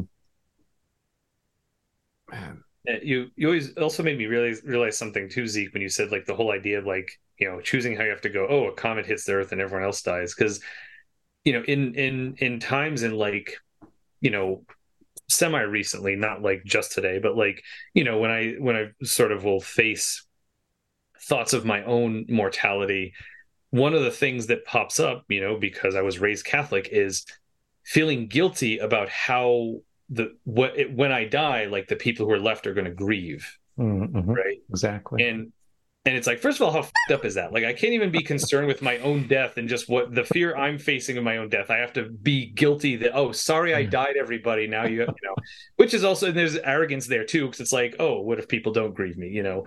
Um, and I think that comes into play too sometimes when like, you know, like not having kids. It's like, oh, good. Like I don't have to have kids who have to go through losing their father. So like that's sort of like uh, uh you know, I, I guess I should put a something... trigger warning on this discussion. I'm yeah, yeah, realizing like this is um but but yeah like to think of oh well if everybody's dead then nobody's grieving anyone. And like oh that that's kind of nice in a way you know? Yeah. yeah. so it's like sure like oh yeah like uh, i like that. Yeah asteroid let's let's do that. Yeah.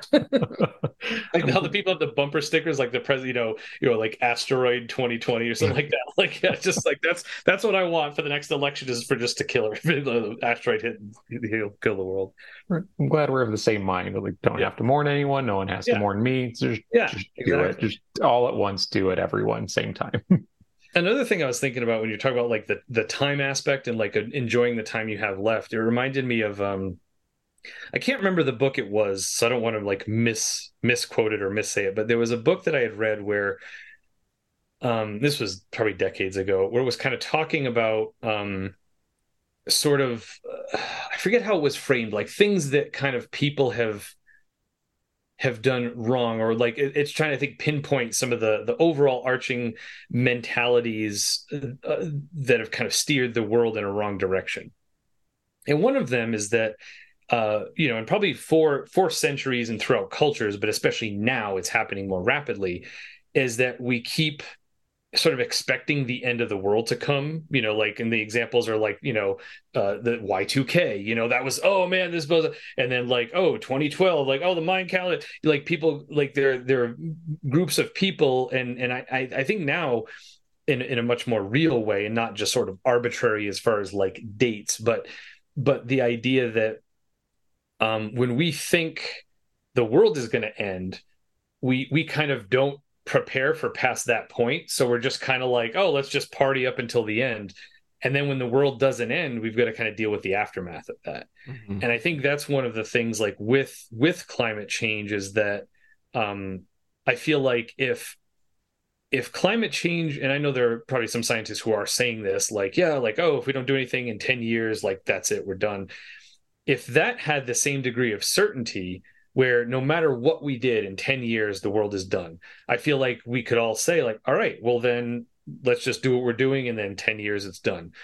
But I think the the the disparaging part about that is like in 10 years the world probably won't be done you know? So so some people are going to have to live in the aftermath of that and that's the other part of it. And i feel like most of the people who tend to not care about climate change are probably at the point where well i'm not going to be here anyway so what does it matter to me so you know the idea that like oh if you know if half the population is is behaving as if the world is going to be done in 10 years but then it's not and then those people plus everyone else who was playing you know is going to have to live in that aftermath like like that's where we're kind of and i think that's one of the like with the asteroid what is kind of nice about that is it's like you know it is a planet killer. It's not like oh it'll fuck up the world and a bunch of people will die but then everyone else will live a torturous existence for the next 50 years you know like like in, in a sense i almost feel like that might be worse you know like it's almost better that it's like okay it's over in the blink of an eye. That's what um, ultron thought right? That was his whole deal. yeah yeah. Big giant um, but but but yeah I, I mean i think it's interesting. And, and like i think you see that a little bit with like those who are trying to to save this stuff right? Is that they're they're assuming that okay if, if we can if we can fix this and if we can stop this then life can go on and it's worth kind of fighting. But then at what point you say like okay like the world really is going to end. So you know and i i, almost wonder if that's part of it too. Like they were taking these huge risks you know they got they got they were taken off the grid right? Like I feel like in a normal situation, if you just speak out against the government to that degree where you have to be removed, like you're probably, you know, tortured for the rest of your life or just executed, right? But like the fact that they, you know, maybe part of them being willing to do that is like, well, if I don't do this, we're all going to die anyway. So I can kind of just go go all in, you know, put all my eggs in this one basket. Uh, I forget. Sorry, I, I, didn't have as much of a point with this. It was more exploring just that idea of like with with world ending stuff, like that that contrast between like, oh, we think the world might end, and we're doing Prox- all this stuff to prevent it. You know, proximity and certainty are a big part of the equation, right? Like, that, yeah, yeah, that's, that's definitely like because we like stars go nova, right? Like there is an, a time when Sol, our sun, will expand, and in its implosion, it will consume at least the Earth. It's gonna go Mercury, Venus, Mars, and us in like the first concussive way, but that's thousands of years, you know, like so there there's that. We can't do anything about that. We're not like we don't have any way of dealing with that. Like but that is a certain end for Earth as, as, as a celestial body, right? And and that's it's far enough away that I don't ever have to think about, right?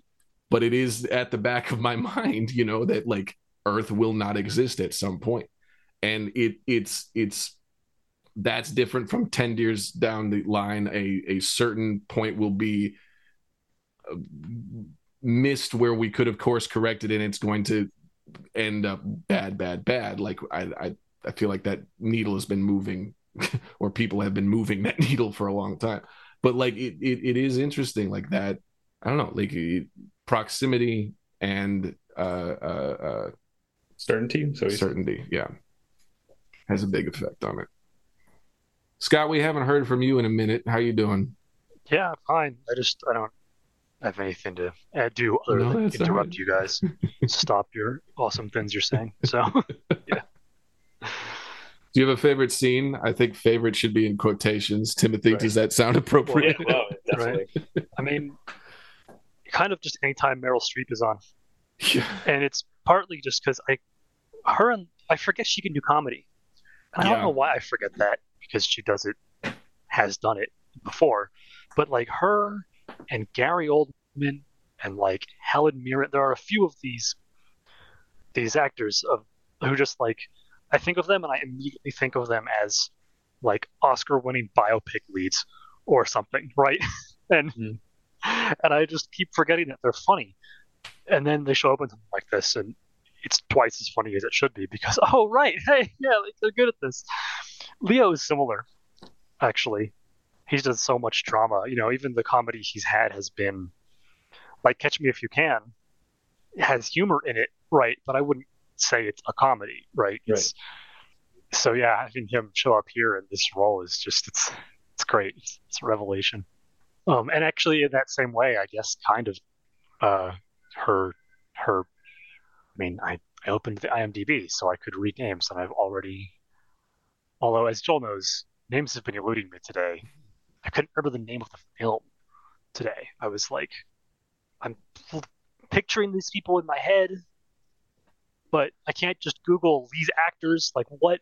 Yeah, he had to tell me it was Don't Look Up Again. And I was like, yes, thank you. Um, so her son, Jonah Hill. Jonah Hill. Um, not Seth Rogen. Jonah Hill.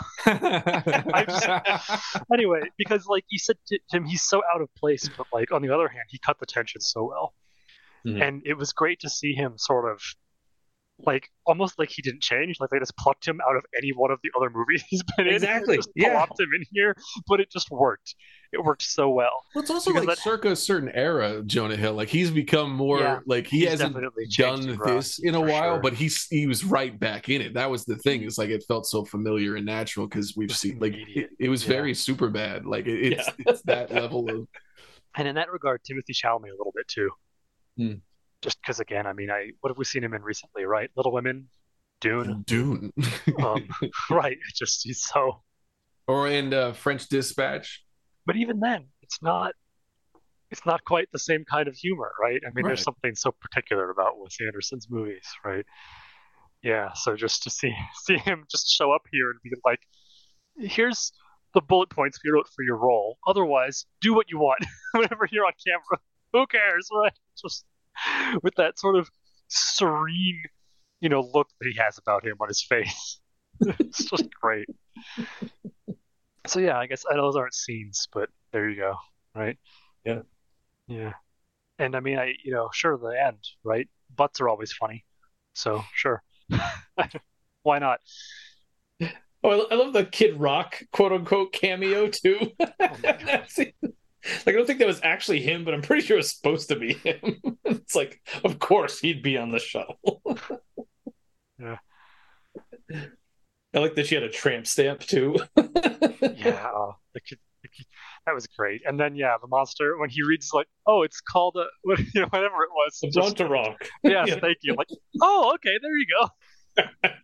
It says don't pet them, right? It's like, no, she's already been eviscerated. Oh, shit! And yet, I didn't watch the looking post credits. Oh, damn it. Oh, oh, sorry. well, I just We Well, realized. yeah. referenced it like 10 times. What were you doing? When we talked about the probability of the cryopods. Oh, I Uh, I missed that. yeah. Okay. hey, I There's missed some one. extra stuff. But that was such a At least you didn't miss a whole movie. yeah. little moment of, like she's already been torn to shreds, and yet they're all still standing there, even as he says, looks at the thing and says, "Yeah, don't pet them." It's like you don't. That wasn't enough for you. No, of course not. These are the people who got on the ship. Of course, it wasn't enough of them. Right. Yeah. right. But then that said, I think maybe the worst scene is the other end credits bit when Jonah Hill survives because it undoes everything you could have just talked about liking in terms of the global apocalypse. Yeah. But on the other hand, what an absolutely perfect last sentence for the film. Yeah. Like and subscribe. Mom! Mom! Ugh. He's still got her fucking purse too. yeah. She's coming back. Uh, So yeah, that's me. That's what I loved. I'll go last, but Yeah. So yeah, Tim should go last since he brought it, right? So yeah, Zeke, what about you? Favorite scenes, moments. Yeah, I had um, two I already mentioned, but I'll say again the "We're here for the jobs that the comet will create" as a line is is frustrating, great, and just very good. Um, and then yeah, dinner table scene. Um, other one to take probably an obvious one, but just thinking of the acting. Um, Leo's monologue when he's on the show and he snaps and just goes on and on and on. Um, just just great acting, just the emotion that he puts into it and the anger because he's finally pushed to it, right? He's not loving being on these shows, but he finally just has enough of it and just goes on a tirade, and it's a very well written and even more well delivered tirade. And then then he gets to the end and then cuts to him with the bag over his head in the back of the car. Um, I like that one a lot. do you have any Joel, or did you hate every second? of Well, it? no, I didn't hate it. Like I'm, I'm like the one two five four six three comet ad. Like the the Oh yeah. and the the you could it's a it's a hotline for you to talk through it with an expert and you have to be a member of the the the uh, uh, the science or the the uh, billionaire guys like mobile network and yeah. r- rate supply like it's not even a toll free number like i that was just really funny to me and like like chris evans like as, as it was just like oh, of course there's that guy like it just it, it i don't know like it, it it was fun. And like I think I like the song. The song was a banger. Like Ariana Grande and Kid Cudi could like if you're gonna score the end of the world, you'd be like, that's okay. I'm down with that. That I was like the the thing. I had, verse to it. Oh, sorry. What? No, I just had written. Why is it a banger though? I love how like the last verse she's like, "What he's trying to say is," she just like plays it out like literal like no buts about it. yeah, I mean, I I I I love all all the scenes you all mentioned. Um, I mean, yeah, if I had to pick one, it's definitely the the well the the first ending of the film, and I think you know for me, I think it starts to when like from the point where they're in the car driving there. Because that whole the start of his of yeah of his shift away from like okay we're not going to save the world i want to go be with my family and like oh we're going to go get groceries. Like like we haven't seen anything that mundane in a long time in this film you know? We've been dealing with all this big picture stuff and to all of a sudden just like hone in on we're, we're going to the grocery store you know? And then oh this song oh duke ellington you know and just like how he's talking about this song that he and his wife liked. And and i i also love and i wonder how much discussion they had about this. Because like you know him being away from his wife and talking about this song like i almost feel like he should have been sadder but but he wasn't. It was it was very like nostalgic and like i, I don't even know if i would say hopeful because it wasn't like optimistic but it wasn't you could tell it, it wasn't like oh i'm sad because i'm hearing some song that i listened to with my wife. It was more just like him kind of passing that on to her and like what a great song it was. And so like pretty much starting there you know um but yeah, just like the, the the dinner is great, but everything leading up to the dinner too, of like you know, like oh look, salmon, you know, and the, the farm raised salmon. Look how they, you know, like oh yeah, let's go get those potatoes. Like like how he's trying to piece together this like perfect Last Supper, so to speak, you know, and and then you know, I I also just love that like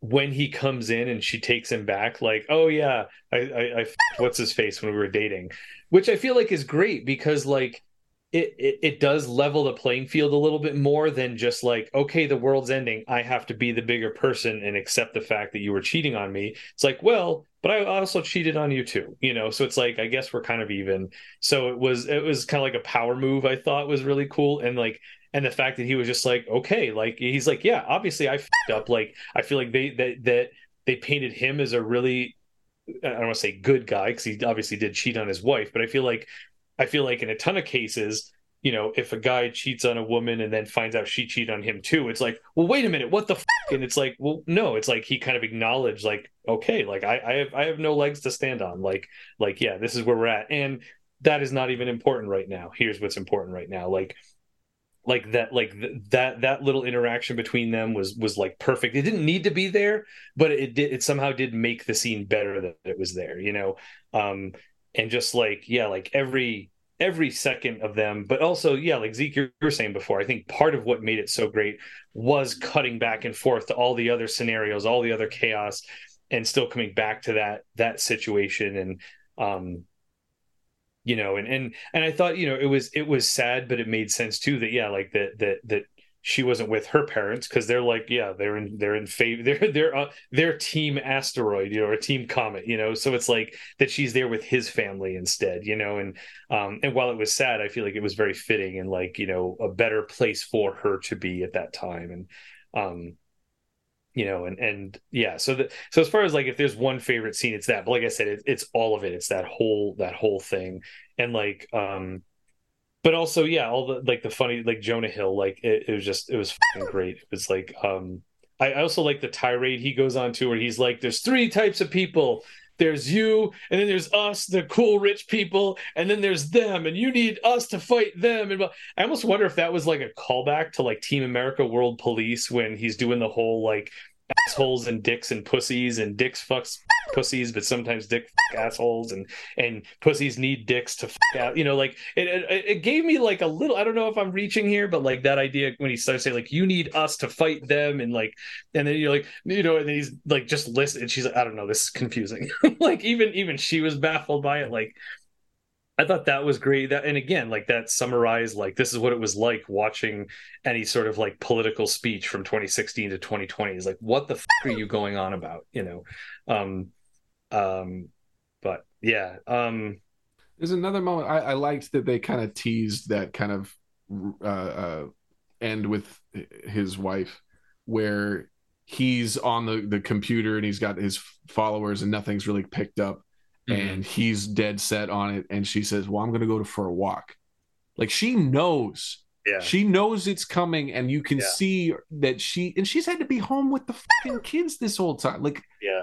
you. You went like like i give the information and then come back home. Like stop being like that that but there was that to it. Like there was that that it was kind of a sad i'm gonna go for a walk. I know i know what's happening you could come with me and we could be on be together in this moment. And then he doesn't. He chooses not to. And it, it i i liked that he finally comes home at the last minute. But like it it that was i liked that moment because it was like she got it. You know you told her this information and she like she's having to deal with it just the same as you buddy. Like it it, it i don't know. Like I, I really liked that that that was the thing I forgot to mention. That was part of what made me think of this as a companion piece to the fountain because there's almost that exact scene in the fountain when he's sitting at his desk working on science doing whatever and she comes up and she's like it's the first snowfall come for a walk with me and he's like no Izzi i have to do this and it was like it was like i mean it was their house and he was the computer but it was like I, I, have a hard time believing that that wasn't meant to be a reference to that because it looked so similar and how that back and forth was and the, the going for a walk thing, you know, and um, yeah, thank you for reminding me of yeah. that. Yeah, because I know I mentioned that earlier, but I wanted to like there are reasons I actually thought that besides just him choosing to be with his wife and family as opposed to continuing to pursue it. But that was the other thing. I was just like, holy shit, this looks like that scene from the fountain. Um, but uh, yeah, yeah so that was a that was a really good also it just had the, the, the vibe of i can't go to sleep someone is wrong on the internet like, I don't know how much longer I'm going to be okay with that trope in movies. Like, I think ahead, it's interesting Scott. that he got the choice. His choice at the end of the film is the same choice at the beginning of the film, in reverse, because at the beginning he's there working with with all of them on the math, and and it's just everybody working together, hanging out, and it's it's not a dinner table, but it's a similar sort yeah. of vibe. And he has that choice of, oh my God, do I tell them or do I choose to ignore this reality and go back to our happy little togetherness? And so at the very end of the movie, it's, yeah, I'm going to choose to say screw this and go back to our little togetherness. And it's yeah. sort of, it it feels really weird to say, but it's kind of just like you went nowhere. Like yep, this is that's it. Same same result. There you go. Make your choice. You know, and weeks I, later. Yeah, that's an interesting metaphor too. It's like it's that that's it. It you worrying about dying is wasting your life and i i spend most of my life in that place you know but like it it's it's you end up dead either way you just don't right. know when it is so it's like that that that idea that the zero sum game of that he moved nowhere. He came back to the pre like that yeah. circularity of it is, is important for the bigger mer- metaphor too is that like he spent six months worrying about it and it was inevitable. And he could have like and and yeah i'm just process i had therapy today so this is a good uh, capstone on that. This is my favorite part of the movie is talking to you guys about it. Yeah Tim, you keep choosing these ones that show you just really interesting, like it, there, there's a lot of spectrum of nihilism in the stuff that you choose. I'm realizing, like it's it's just like what to do with I don't know, like it just it was really it. I, I had said like was watching it and they found out and I saw both the different reactions of, of Law and and Leo and it it was like oh interesting how we're dealing with it. Two different ways of dealing with the the or had just responses to it and just kind of ballooned up from there. And I thought it was really interesting. It's like denial straight up eh, at the higher or like what's in front of your face is bigger than the thing coming. And then when it's there it doesn't matter because you focus so much on what's so close in front of your face. And in a sense that's presentness but that's it's like selfish presentness that the the administration is kind of lauding. Just fascinating.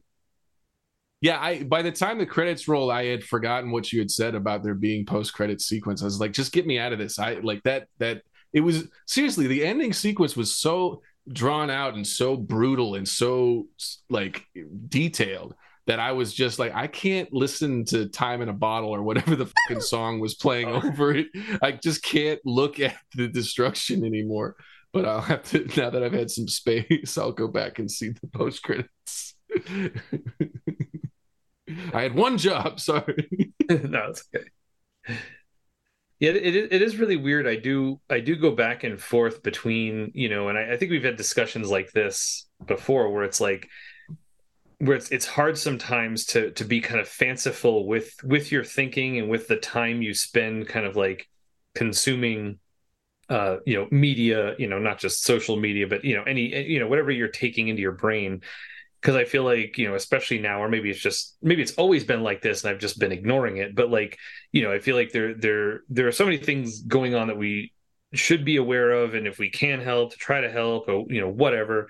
Um, it, it's hard to decide between like, well, what are the kind of fanciful things that that I'm I'm interested in versus the things that are kind of like uh, almost more of responsibility you know like these are the you know and I think part of what I liked about this was it did, it did hit some of the the bigger kind of mythological almost metaphor type things but it was also very very tangible and very very topical and very current. Um and i think that's one of the things i liked about it was like yeah i i was able to kind of think about big picture stuff and hypothetical stuff and end of the world stuff but also you know as you know because sometimes like the the mythology i get into is is a lot more about like personal growth and how how can i interpret this story into my life and reevaluate some decisions i'm making about my own personal life. But it is very you know self-centered in that sense. But then with something like this where it's like yeah like your role on the planet with other people and and you know things like and like i said like what degree of a responsibility do you have an individual to try to make a difference you know and and like you know like like you know leo and and and uh J Law's journey in this, you know, is like you know they're they're trying to help, you know, and it's like they very easily like yeah, like we've been saying, could have just said, oh, there's nothing we can do about this. We might as well just let the people live the rest of their lives and think everything's fine you know? That that could have been the choice but that responsibility to be like well we we have to try. We have to you know the do you want the blissful ignorance or do you want to be kind of faced with the thing you know? And um so so yeah so i think like i said this kind of scratched both of those itches for me where it was big picture mythological metaphorical but also I, I feel i feel like i was doing doing my part to be like yeah i'm going to watch this movie and show that i that i support it and i support you know what it's trying to say. And you know like i said even though we're probably just preaching to the choir in that sense but still at least to to kind of add add our our voices to that choir i guess in terms of like yeah this is this is what we believe in and what we agree with and where we stand with this stuff. And uh, you know, not that that's going to necessarily go anywhere and change any of the minds, but at least that that little bit to be able to sleep better at night and be like, yeah, you know, like so was the thing. The other movie I was going to pick with this, it was really cool. It'll probably be my next pick. But like with this, it's like, oh, I feel like it, it, it has a little more of a sense of importance just beyond I find it interesting kind of thing. Yeah. You know, that was sort of my my reason for for switching it up and being like, oh, we need to do this, you know, and and that's something I have been thinking about a lot lately. Is you know the um, you know, because I do tend to just stay off social media, and when I'm on, I don't tend to like put my opinion out there much. But it's just like maybe I should, you know, maybe I should kind of like make more of a not not a huge stand but just not try to like shy away from things you know or or feel like oh i want to say this oh but i'm not going to because it might start a whole thing with this that and the other person whatever. Um you know, part of it came about. Uh, we were talking about. Um, um, I had seen a bunch of Jim Gaffigan's more recent stuff, and how little by little he's kind of mentioning more things, you know, that he normally would just steer clear of. And it's like, oh, I wonder where he stands politically. But he's he's brought a few things up. Not that he goes on tirades or anything, and it's like um, a friend of mine was telling me like yeah they did an interview with him. And part of why he started doing that he's like you know years from now i'm going to have to talk to my kids about this. And if they're like dad why didn't you you had a platform. Why didn't you say anything about this? You know and so him wanting to like you know make his stance known at least even if he doesn't go off on you know a huge detail just to be like look here's where i'm at you know? Um you know, and I've so I've been kind of thinking like, you know, yeah, I, I not that I want to, I expect to have a legacy, but it's just like, yeah, I want to start at least picking things that were important to me that kind of show where I'm at with things, and also on a professional level too. I had there was a a composer i won't i won't mention his name in case he doesn't want to be mentioned but like where he was saying about you know kind of as a composer being authentic because you don't want you don't want to get a job that you don't want to do and end up working with people who aren't the people you want to work with because then eventually who you are is going to come out and then they might fire you and be like oh we wanted this film to be this and you're not doing that or whatever you know as far as not not artistically but maybe like politically or whatever.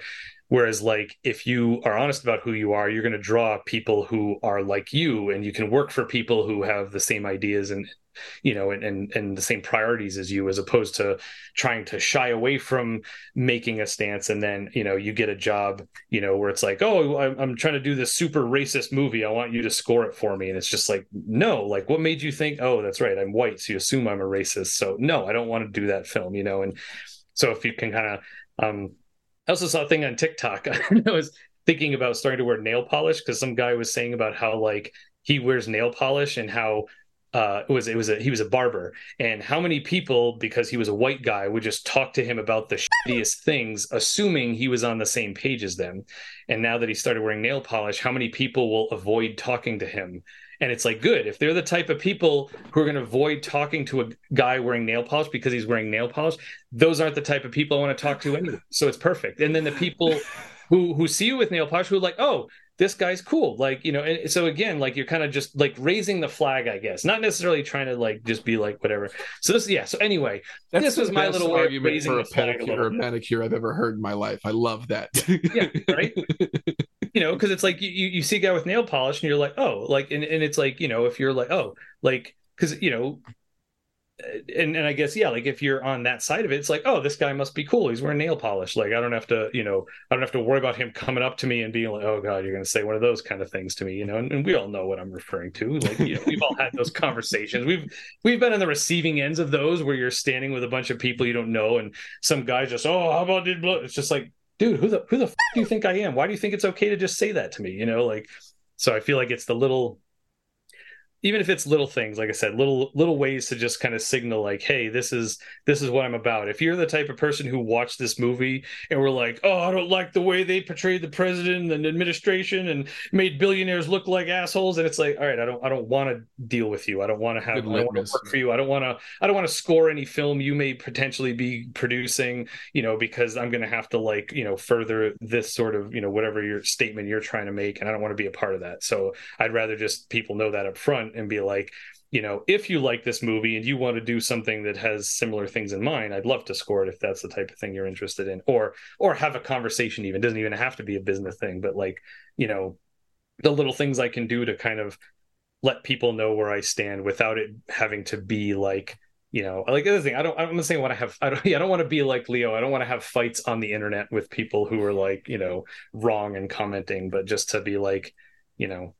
so so anyway so that was that was sort of part of why i switched it and picked this because it's like i, I do want to be as opposed to just being non-existent on, on in social media i do want to start becoming more more authentic i guess you know and, and not not combative not you know whatever but just be like hey like this is this is what i'm about you know? And if you don't like that cool but don't talk to me about it. I don't care if you if you disagree because i i don't have time. I don't have time to just try to debate with people because I feel like anyone who, you know, like we all know, anyone who starts a debate on Facebook, they're not looking to be educated and be like, oh, let me consider your point of view. Like they think you're stupid and they just want to tell you how stupid they think you are. And I, I don't have patience for that.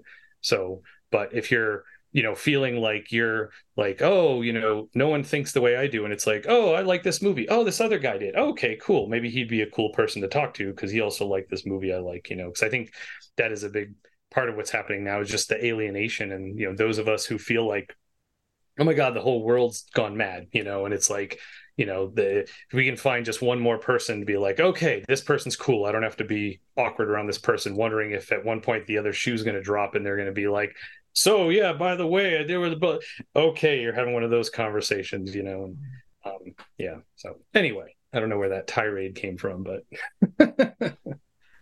your jim gaffigan bit did remind me of a meme cribbed from a world war one propaganda poster where it's this dad and he's got the two kids one on his lap and one's played and the you know the bottom it says daddy what did you do during the war? Right? You know and the dad mm-hmm. is looking like contemplative because you know they want you to like what he said about oh what am i going to tell my kids? But yeah. it's been co-opted into the most phenomenal meme template right? Daddy what did you do during coronavirus? I bought hundreds of rolls of toilet paper. Right? What did, Yep. what did you do during the ukraine war? I posted spicy memes you know? It's just I thought was, you know, Dad, Jim Gaffigan, what did you do during during whatever? It's like, I told jokes on a stage, but like, that's also a legitimate answer, right? yeah yeah yeah. well and, and yeah and i feel like that was a part of that propaganda is like we want to guilt you into doing the thing that we think you should be doing as part of this or in support of this but it's like i think yeah i think the trick is finding you know each individual kind of finding what you can do in your way to support the thing. So yeah so it's like if telling jokes on a stage you know like that you know that that's going to help some people not not necessarily the big picture but yeah i feel like people who are kind of wrestling with you know like or or even just the fact that like we've gone through this period of what comedians can i still like now you know like because of how many Well, problematic comedians there are you know it's like oh okay jim gaffigan's cool you know he made a joke about trump we can we can stay on that board you know like So I, I can, we can't have a political discussion in, in America anymore without George Carlin stuff coming back or Robin Oh, Williams yeah. stuff coming back. Like the, the stuff that know it's the it's funny to think of Gaffigan in that because he's King Baby, you know, like the the the like but I I guess his stuff his newer stuff is pretty like like interesting. Like he talks about stuff.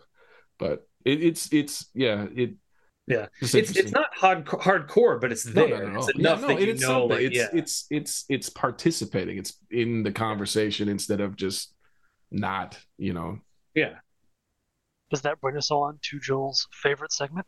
wait we haven't done zeke's segment yet Oh yeah, we need a jingle for this one. straight to jail, straight to jail. Here comes Zeke with straight to jail. Lamb the bars, bonk, right? Or a gavel? Should we get Zeke a gavel? Oh, Yeah. I like the bars. Well, gavel then bar slams. Yeah. I like it. Yeah. Gavel chimes. Yeah. It squeaks Um, from wait, wait, or, or we, we uh, do this on a handcuffs closing first because you, you, you handcuff them and then you, you still have to still have Bum, apprehend. bum, bum, bum, bum, bum. Very accurate det- portrayal of the whole judicial system. I like it. Um, I mean, I might rely on you, Tim, for this one because I feel like all of the people who needed to go to jail got hit by an uh, by a comet. So, in some ways, Yeah. justice was served. Jonah Hill, obviously, straight to jail for Yeah. talking about That's his the thing. mom All in the such a people way. who should go to jail survived, well, except for the president at Mm, the very end. that's Well, true. That's the But thing. I mean, mm. did they low after what we saw on the planet? Right. Yeah, but Yeah. well, but survived the asteroid. I mean, sorry, Oh, yeah. So yeah. so Jonah Hill was left on Earth alone, survived the uh, and yeah, but yeah, That did make I forgot another favorite scene, which was um, when they first bring the the billionaire guy out, and um, they're like, "Please avoid making direct eye contact, sudden movements, negative facial expressions." I, I enjoyed that. Um, he would go to jail, obviously. obviously. Um, president, jail. Uh, yeah, like you said, really anybody who survived. This was an easy one. also, everybody the, the who was on general the- who sold them free snacks right to Yeah, yeah. You know, what I loved about that character, his name is General Themes. I missed that. I clocked that in the second they said it. I was like, that's general themes. Yes. Uh, that would be the easiest case in my career in putting people to jail because Jennifer Lawrence would be so on my side in putting him in jail for charging for snacks. So Mhm. Yeah. Why? Why did he do? the slow realization when she walks away from like the coffee stand and all the snacks, and she's like, "The snacks are free."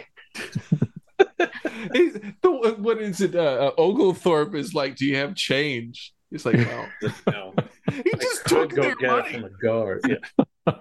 And doesn't he know the world is ending? He stole from them at the end of the world, and we the never last couple see bucks. him again. Oh, that actually reminded me of. Uh, uh, the sweet moment. I like when when they're locked in that room, and then like he's like, "Oh, here's some snacks and water," and he's like, "There's like, why do you have to throw them on the floor here?" And he's like picking them up and handing them to them. Like, I thought that was really nice. So, so yeah, that's what I figured. Yeah, I, fig- I figured pretty much who who we all thought should go right to jail. Open Benedict shut case on this one. That dude, that like Perlman's character, shooting, disturbing the peace, Racial slurs, hate crimes. Yeah, yeah, he's go, yeah. turning the fucking thing around.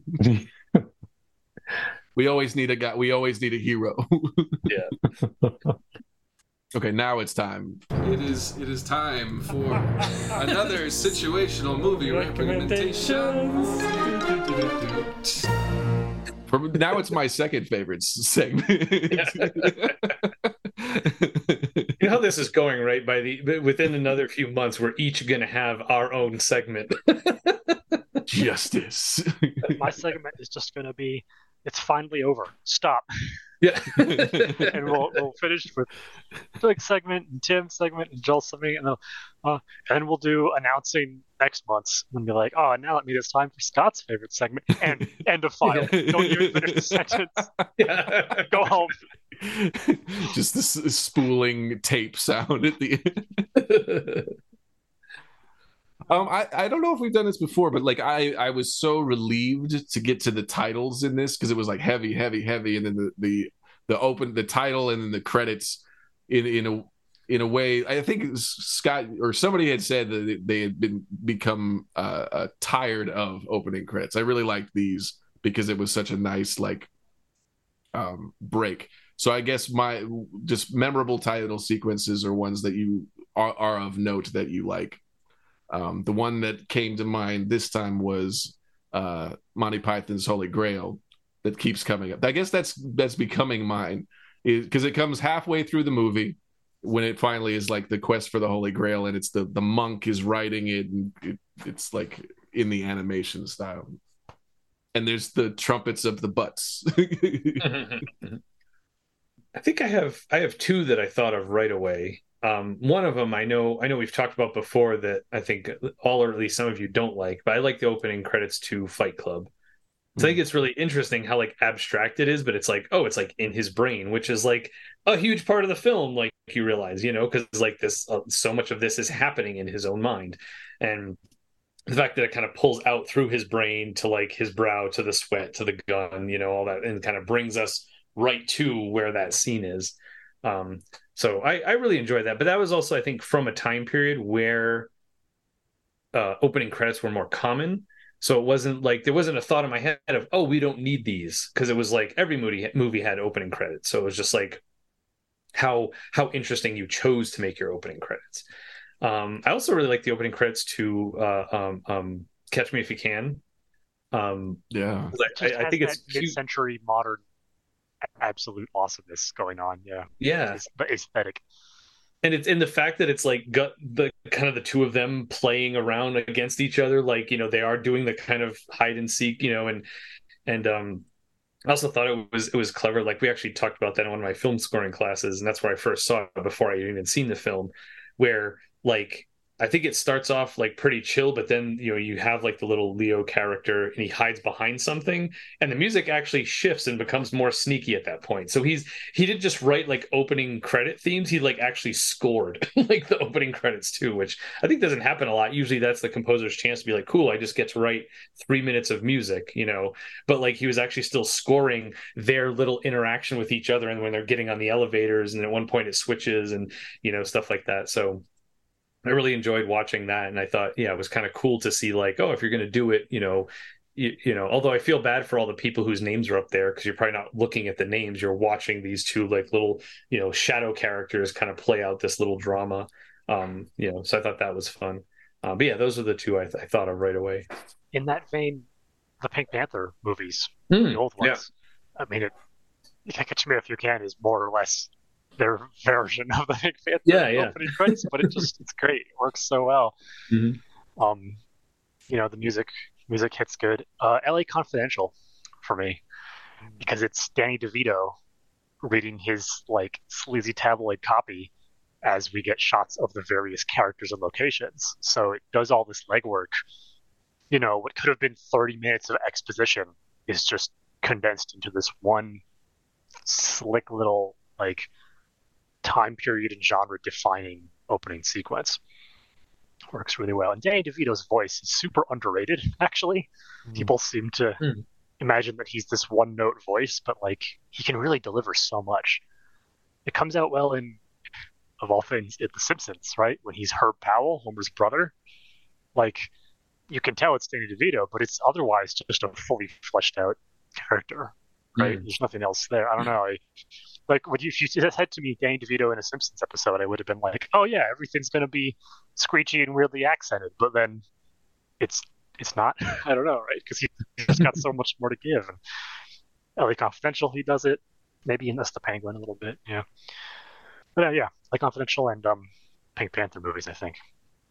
Yeah. One that probably counts and one that maybe is a stretch. Um, so the one that I think counts is the um, Spider-Man Across the Spider-Verse opening sequence because it starts with the Sony logo kind of blipping in and out and going into different styles, different multiverse styles, and then you go into um, I think Gwen's narration and it kind of tears through a bunch of story stuff and everything. I and this one even might be a stretch too because I'm not sure if technically like it's a title card because I don't remember if like names and you know opening credits are rolling while it's rolling. I yeah. think it might do that and then hit the opening titles if there are any. But there's some of that there. Yeah. The other one is a broad category and it's again more of like a studio card sequence than like maybe a title sequence typically, but WB is doing just brilliant things with their title like the the just the WB logo when it comes up for different movies. Like mm. Barbie, it was pink and cool and stylized. Mm. Um, I know the big one a lot of people point to is from you know the first Harry Potter movie through the eighth. Yeah, it gets darker and darker. The backdrop behind it. Um, I saw a really cool mashup of all of the great WB ones where they changed the logo to fit the movie itself. Well, they used so to morph it that. into the bat symbol too, like for the yeah. Oh, yeah. studio uh-huh. films, yeah. like that. I was just when you said that, that's exactly immediately what I thought was. They did that for the Matrix too. Like it's like green and it like has like the kind of glitchy like screen kind of filter type thing, and yeah. So they do some fun stuff with theirs. And I'll give a third one just in case my first and second ones don't count, but just because it's fresh on my mind. But um, we threw on George of the Jungle heading to bed last night, and you get the classic George of the Jungle cartoon sequence, yes. which is fantastic with the theme song and all, and then it goes into live action. I think that's great and fun. A W E. Ooh. I fucking love George of the Jungle. That movie it's such a so good movie. Fire. And he's wearing the fucking the Air Max. He's got the fucking yeah. Ooh. it's so sorry. There's so many great moments in that one. Speaking of the, the animated intro, I was thinking of uh, City Slickers, where they had like the the Far Side s cowboy who's like wrangling the uh, uh, oh. the credits, which is good. It's got a great Western theme going on. You made me think of Christmas Vacation too. Yeah, Santa. Yeah, that's a good one too. That's a banger of a song too. Hip hip hooray for Christmas vacation. He gets zapped. and Rudolph's got like a radar helmet. He's like listening. And the other one, like I always bring up, is uh, um, uh, Napoleon Dynamite, where Oh, they're yeah. written Oh, out on. I don't remember that at all. It, it's all written on food. yeah. It's all Oh, handwritten. ah, that's neat. Zombieland, that Is it yeah. nice? Yeah, uh, yeah. nice slow mo. It's basic, but it gets the job done. It's good. It's one of Tina's favorite things in movies is like really well, cool integrated credits. Yeah. And I mean, are we gonna not acknowledge the entire James Bond franchise? I was gonna say it was gonna be one of us. Like, You know. insert Bond film here. Yeah, just they're, they're all great. It works. Um, in a in a similar vein, a lot of the Ennio Morricone stuff, right? Mm. But I I wonder if I like those opening credits more for uh for the music than for the actual credits, right? Mm. Because um, hey, you know how I keep losing names today, right? It's our composer's name. He did Hateful Eight. I'm super annoyed. I'm blanking. Was it was it not Ennio Morricone?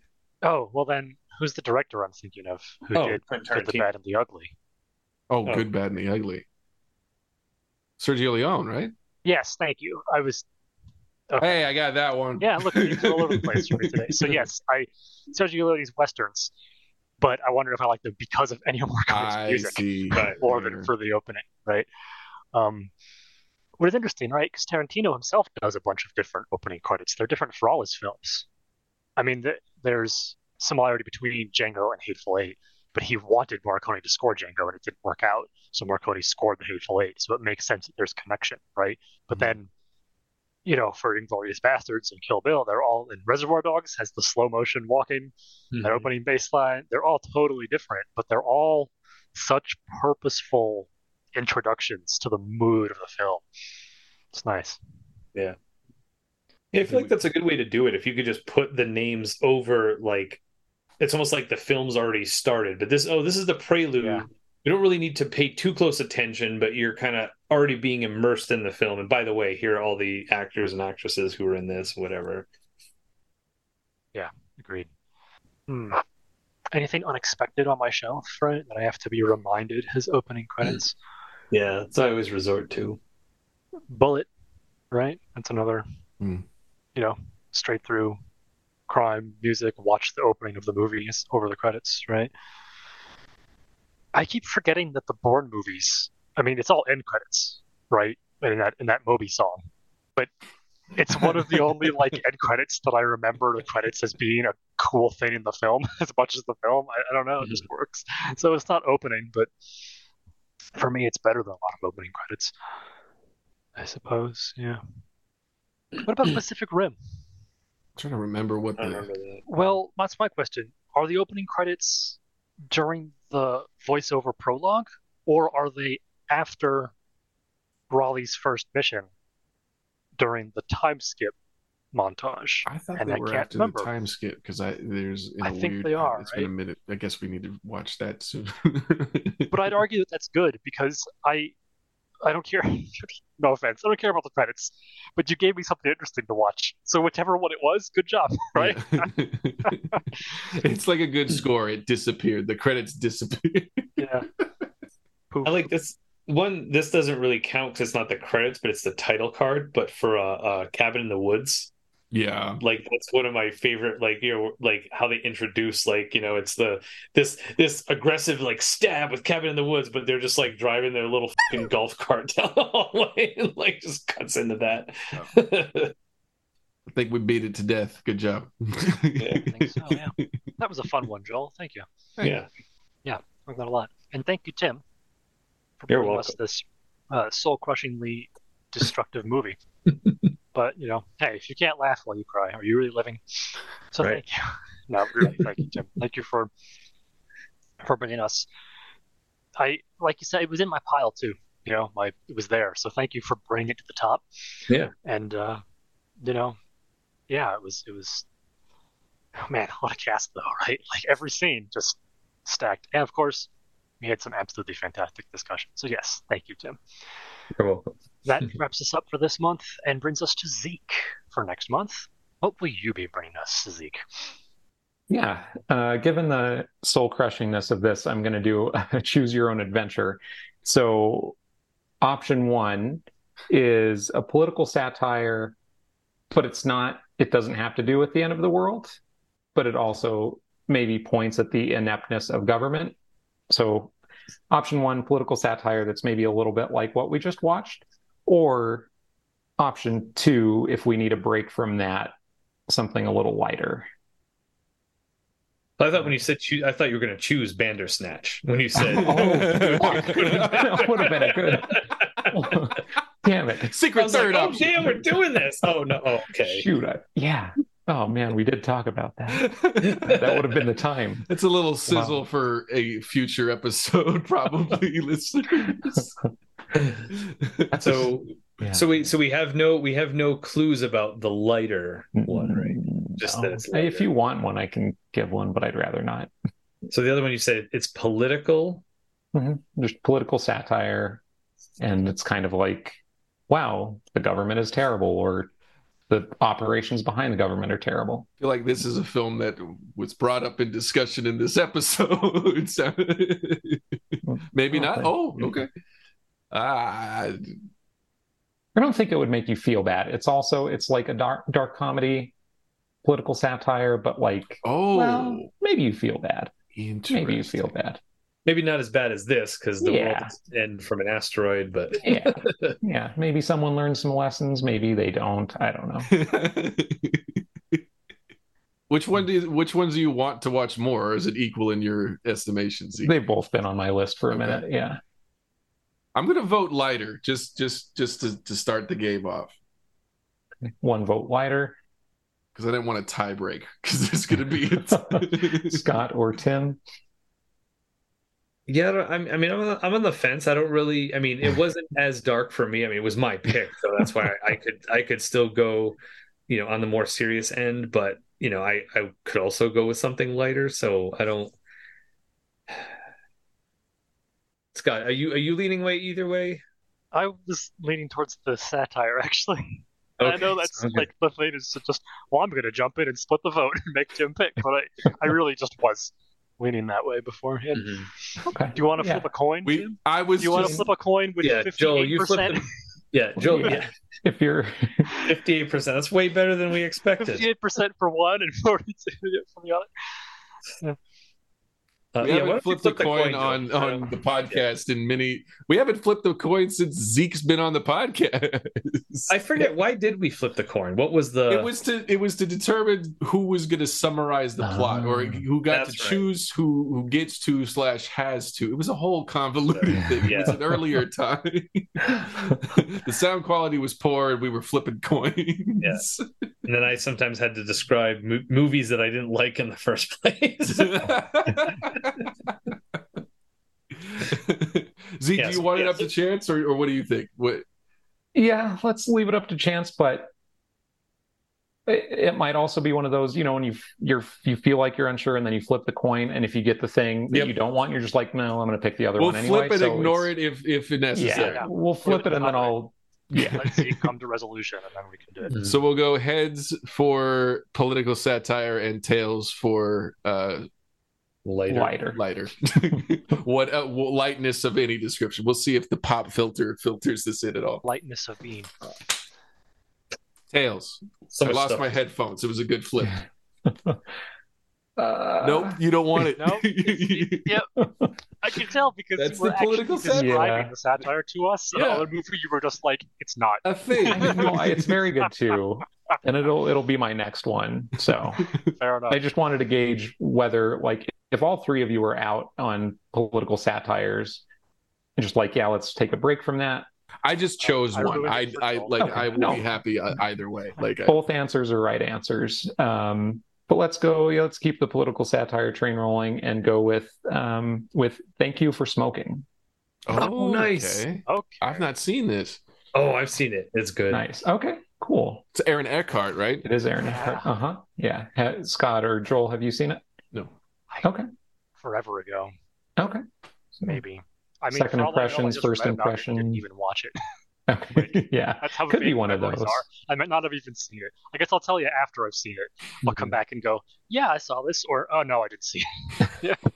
We'll Perfect. see. Well, yeah, and if it's been long enough that I it's know the plot. I just yeah, a I first-ish impression that works Yeah. for me. Mhm. Cool. But anyway, yeah, this would be great. Yeah, Sweet. very excited for that one. It's been on my list for the longest time, and Yeah. Speaking of Dad, what did you you do during the blank? yeah, Right. yeah, very much so. Well, it sounds good, and I think it's a good follow up because it'll let us talk about the two movies together, which will be Mm. nice. Mhm. Yeah. So thank you, Zeke. That sounds wonderful. Mhm. Thank you again, Tim, of course, and of course, thank you, Joel, for you know doing all the behind the scenes work as well as you know being here. And as for the rest of you, instead of looking out your window or dealing with your life, why don't you just listen to another episode of Movie Mumble? Mhm. hmm? don't go anywhere. Don't leave your headphones. just keep listening. Good night. Bye. Bye. Insert comment noise here. There are 8 million podcasts on the World Wide Web. This has been one of them. Movie Mumble comes to you from nerdsthatgeek.com. Visit nerdsthatgeek.com for all things Movie Mumble. Movie Mumble is hosted by Scott Murray, Joel Lewis, Tim Gerard, and Zeke Perez. The Movie Mumble theme song and all its variations were composed by Tim Gerard. The situational recommendation theme was composed by Joel Lewis, Scott Murray, and Tim Gerard, reluctantly. This episode of the Movie Mumble podcast was edited by Joel Lewis.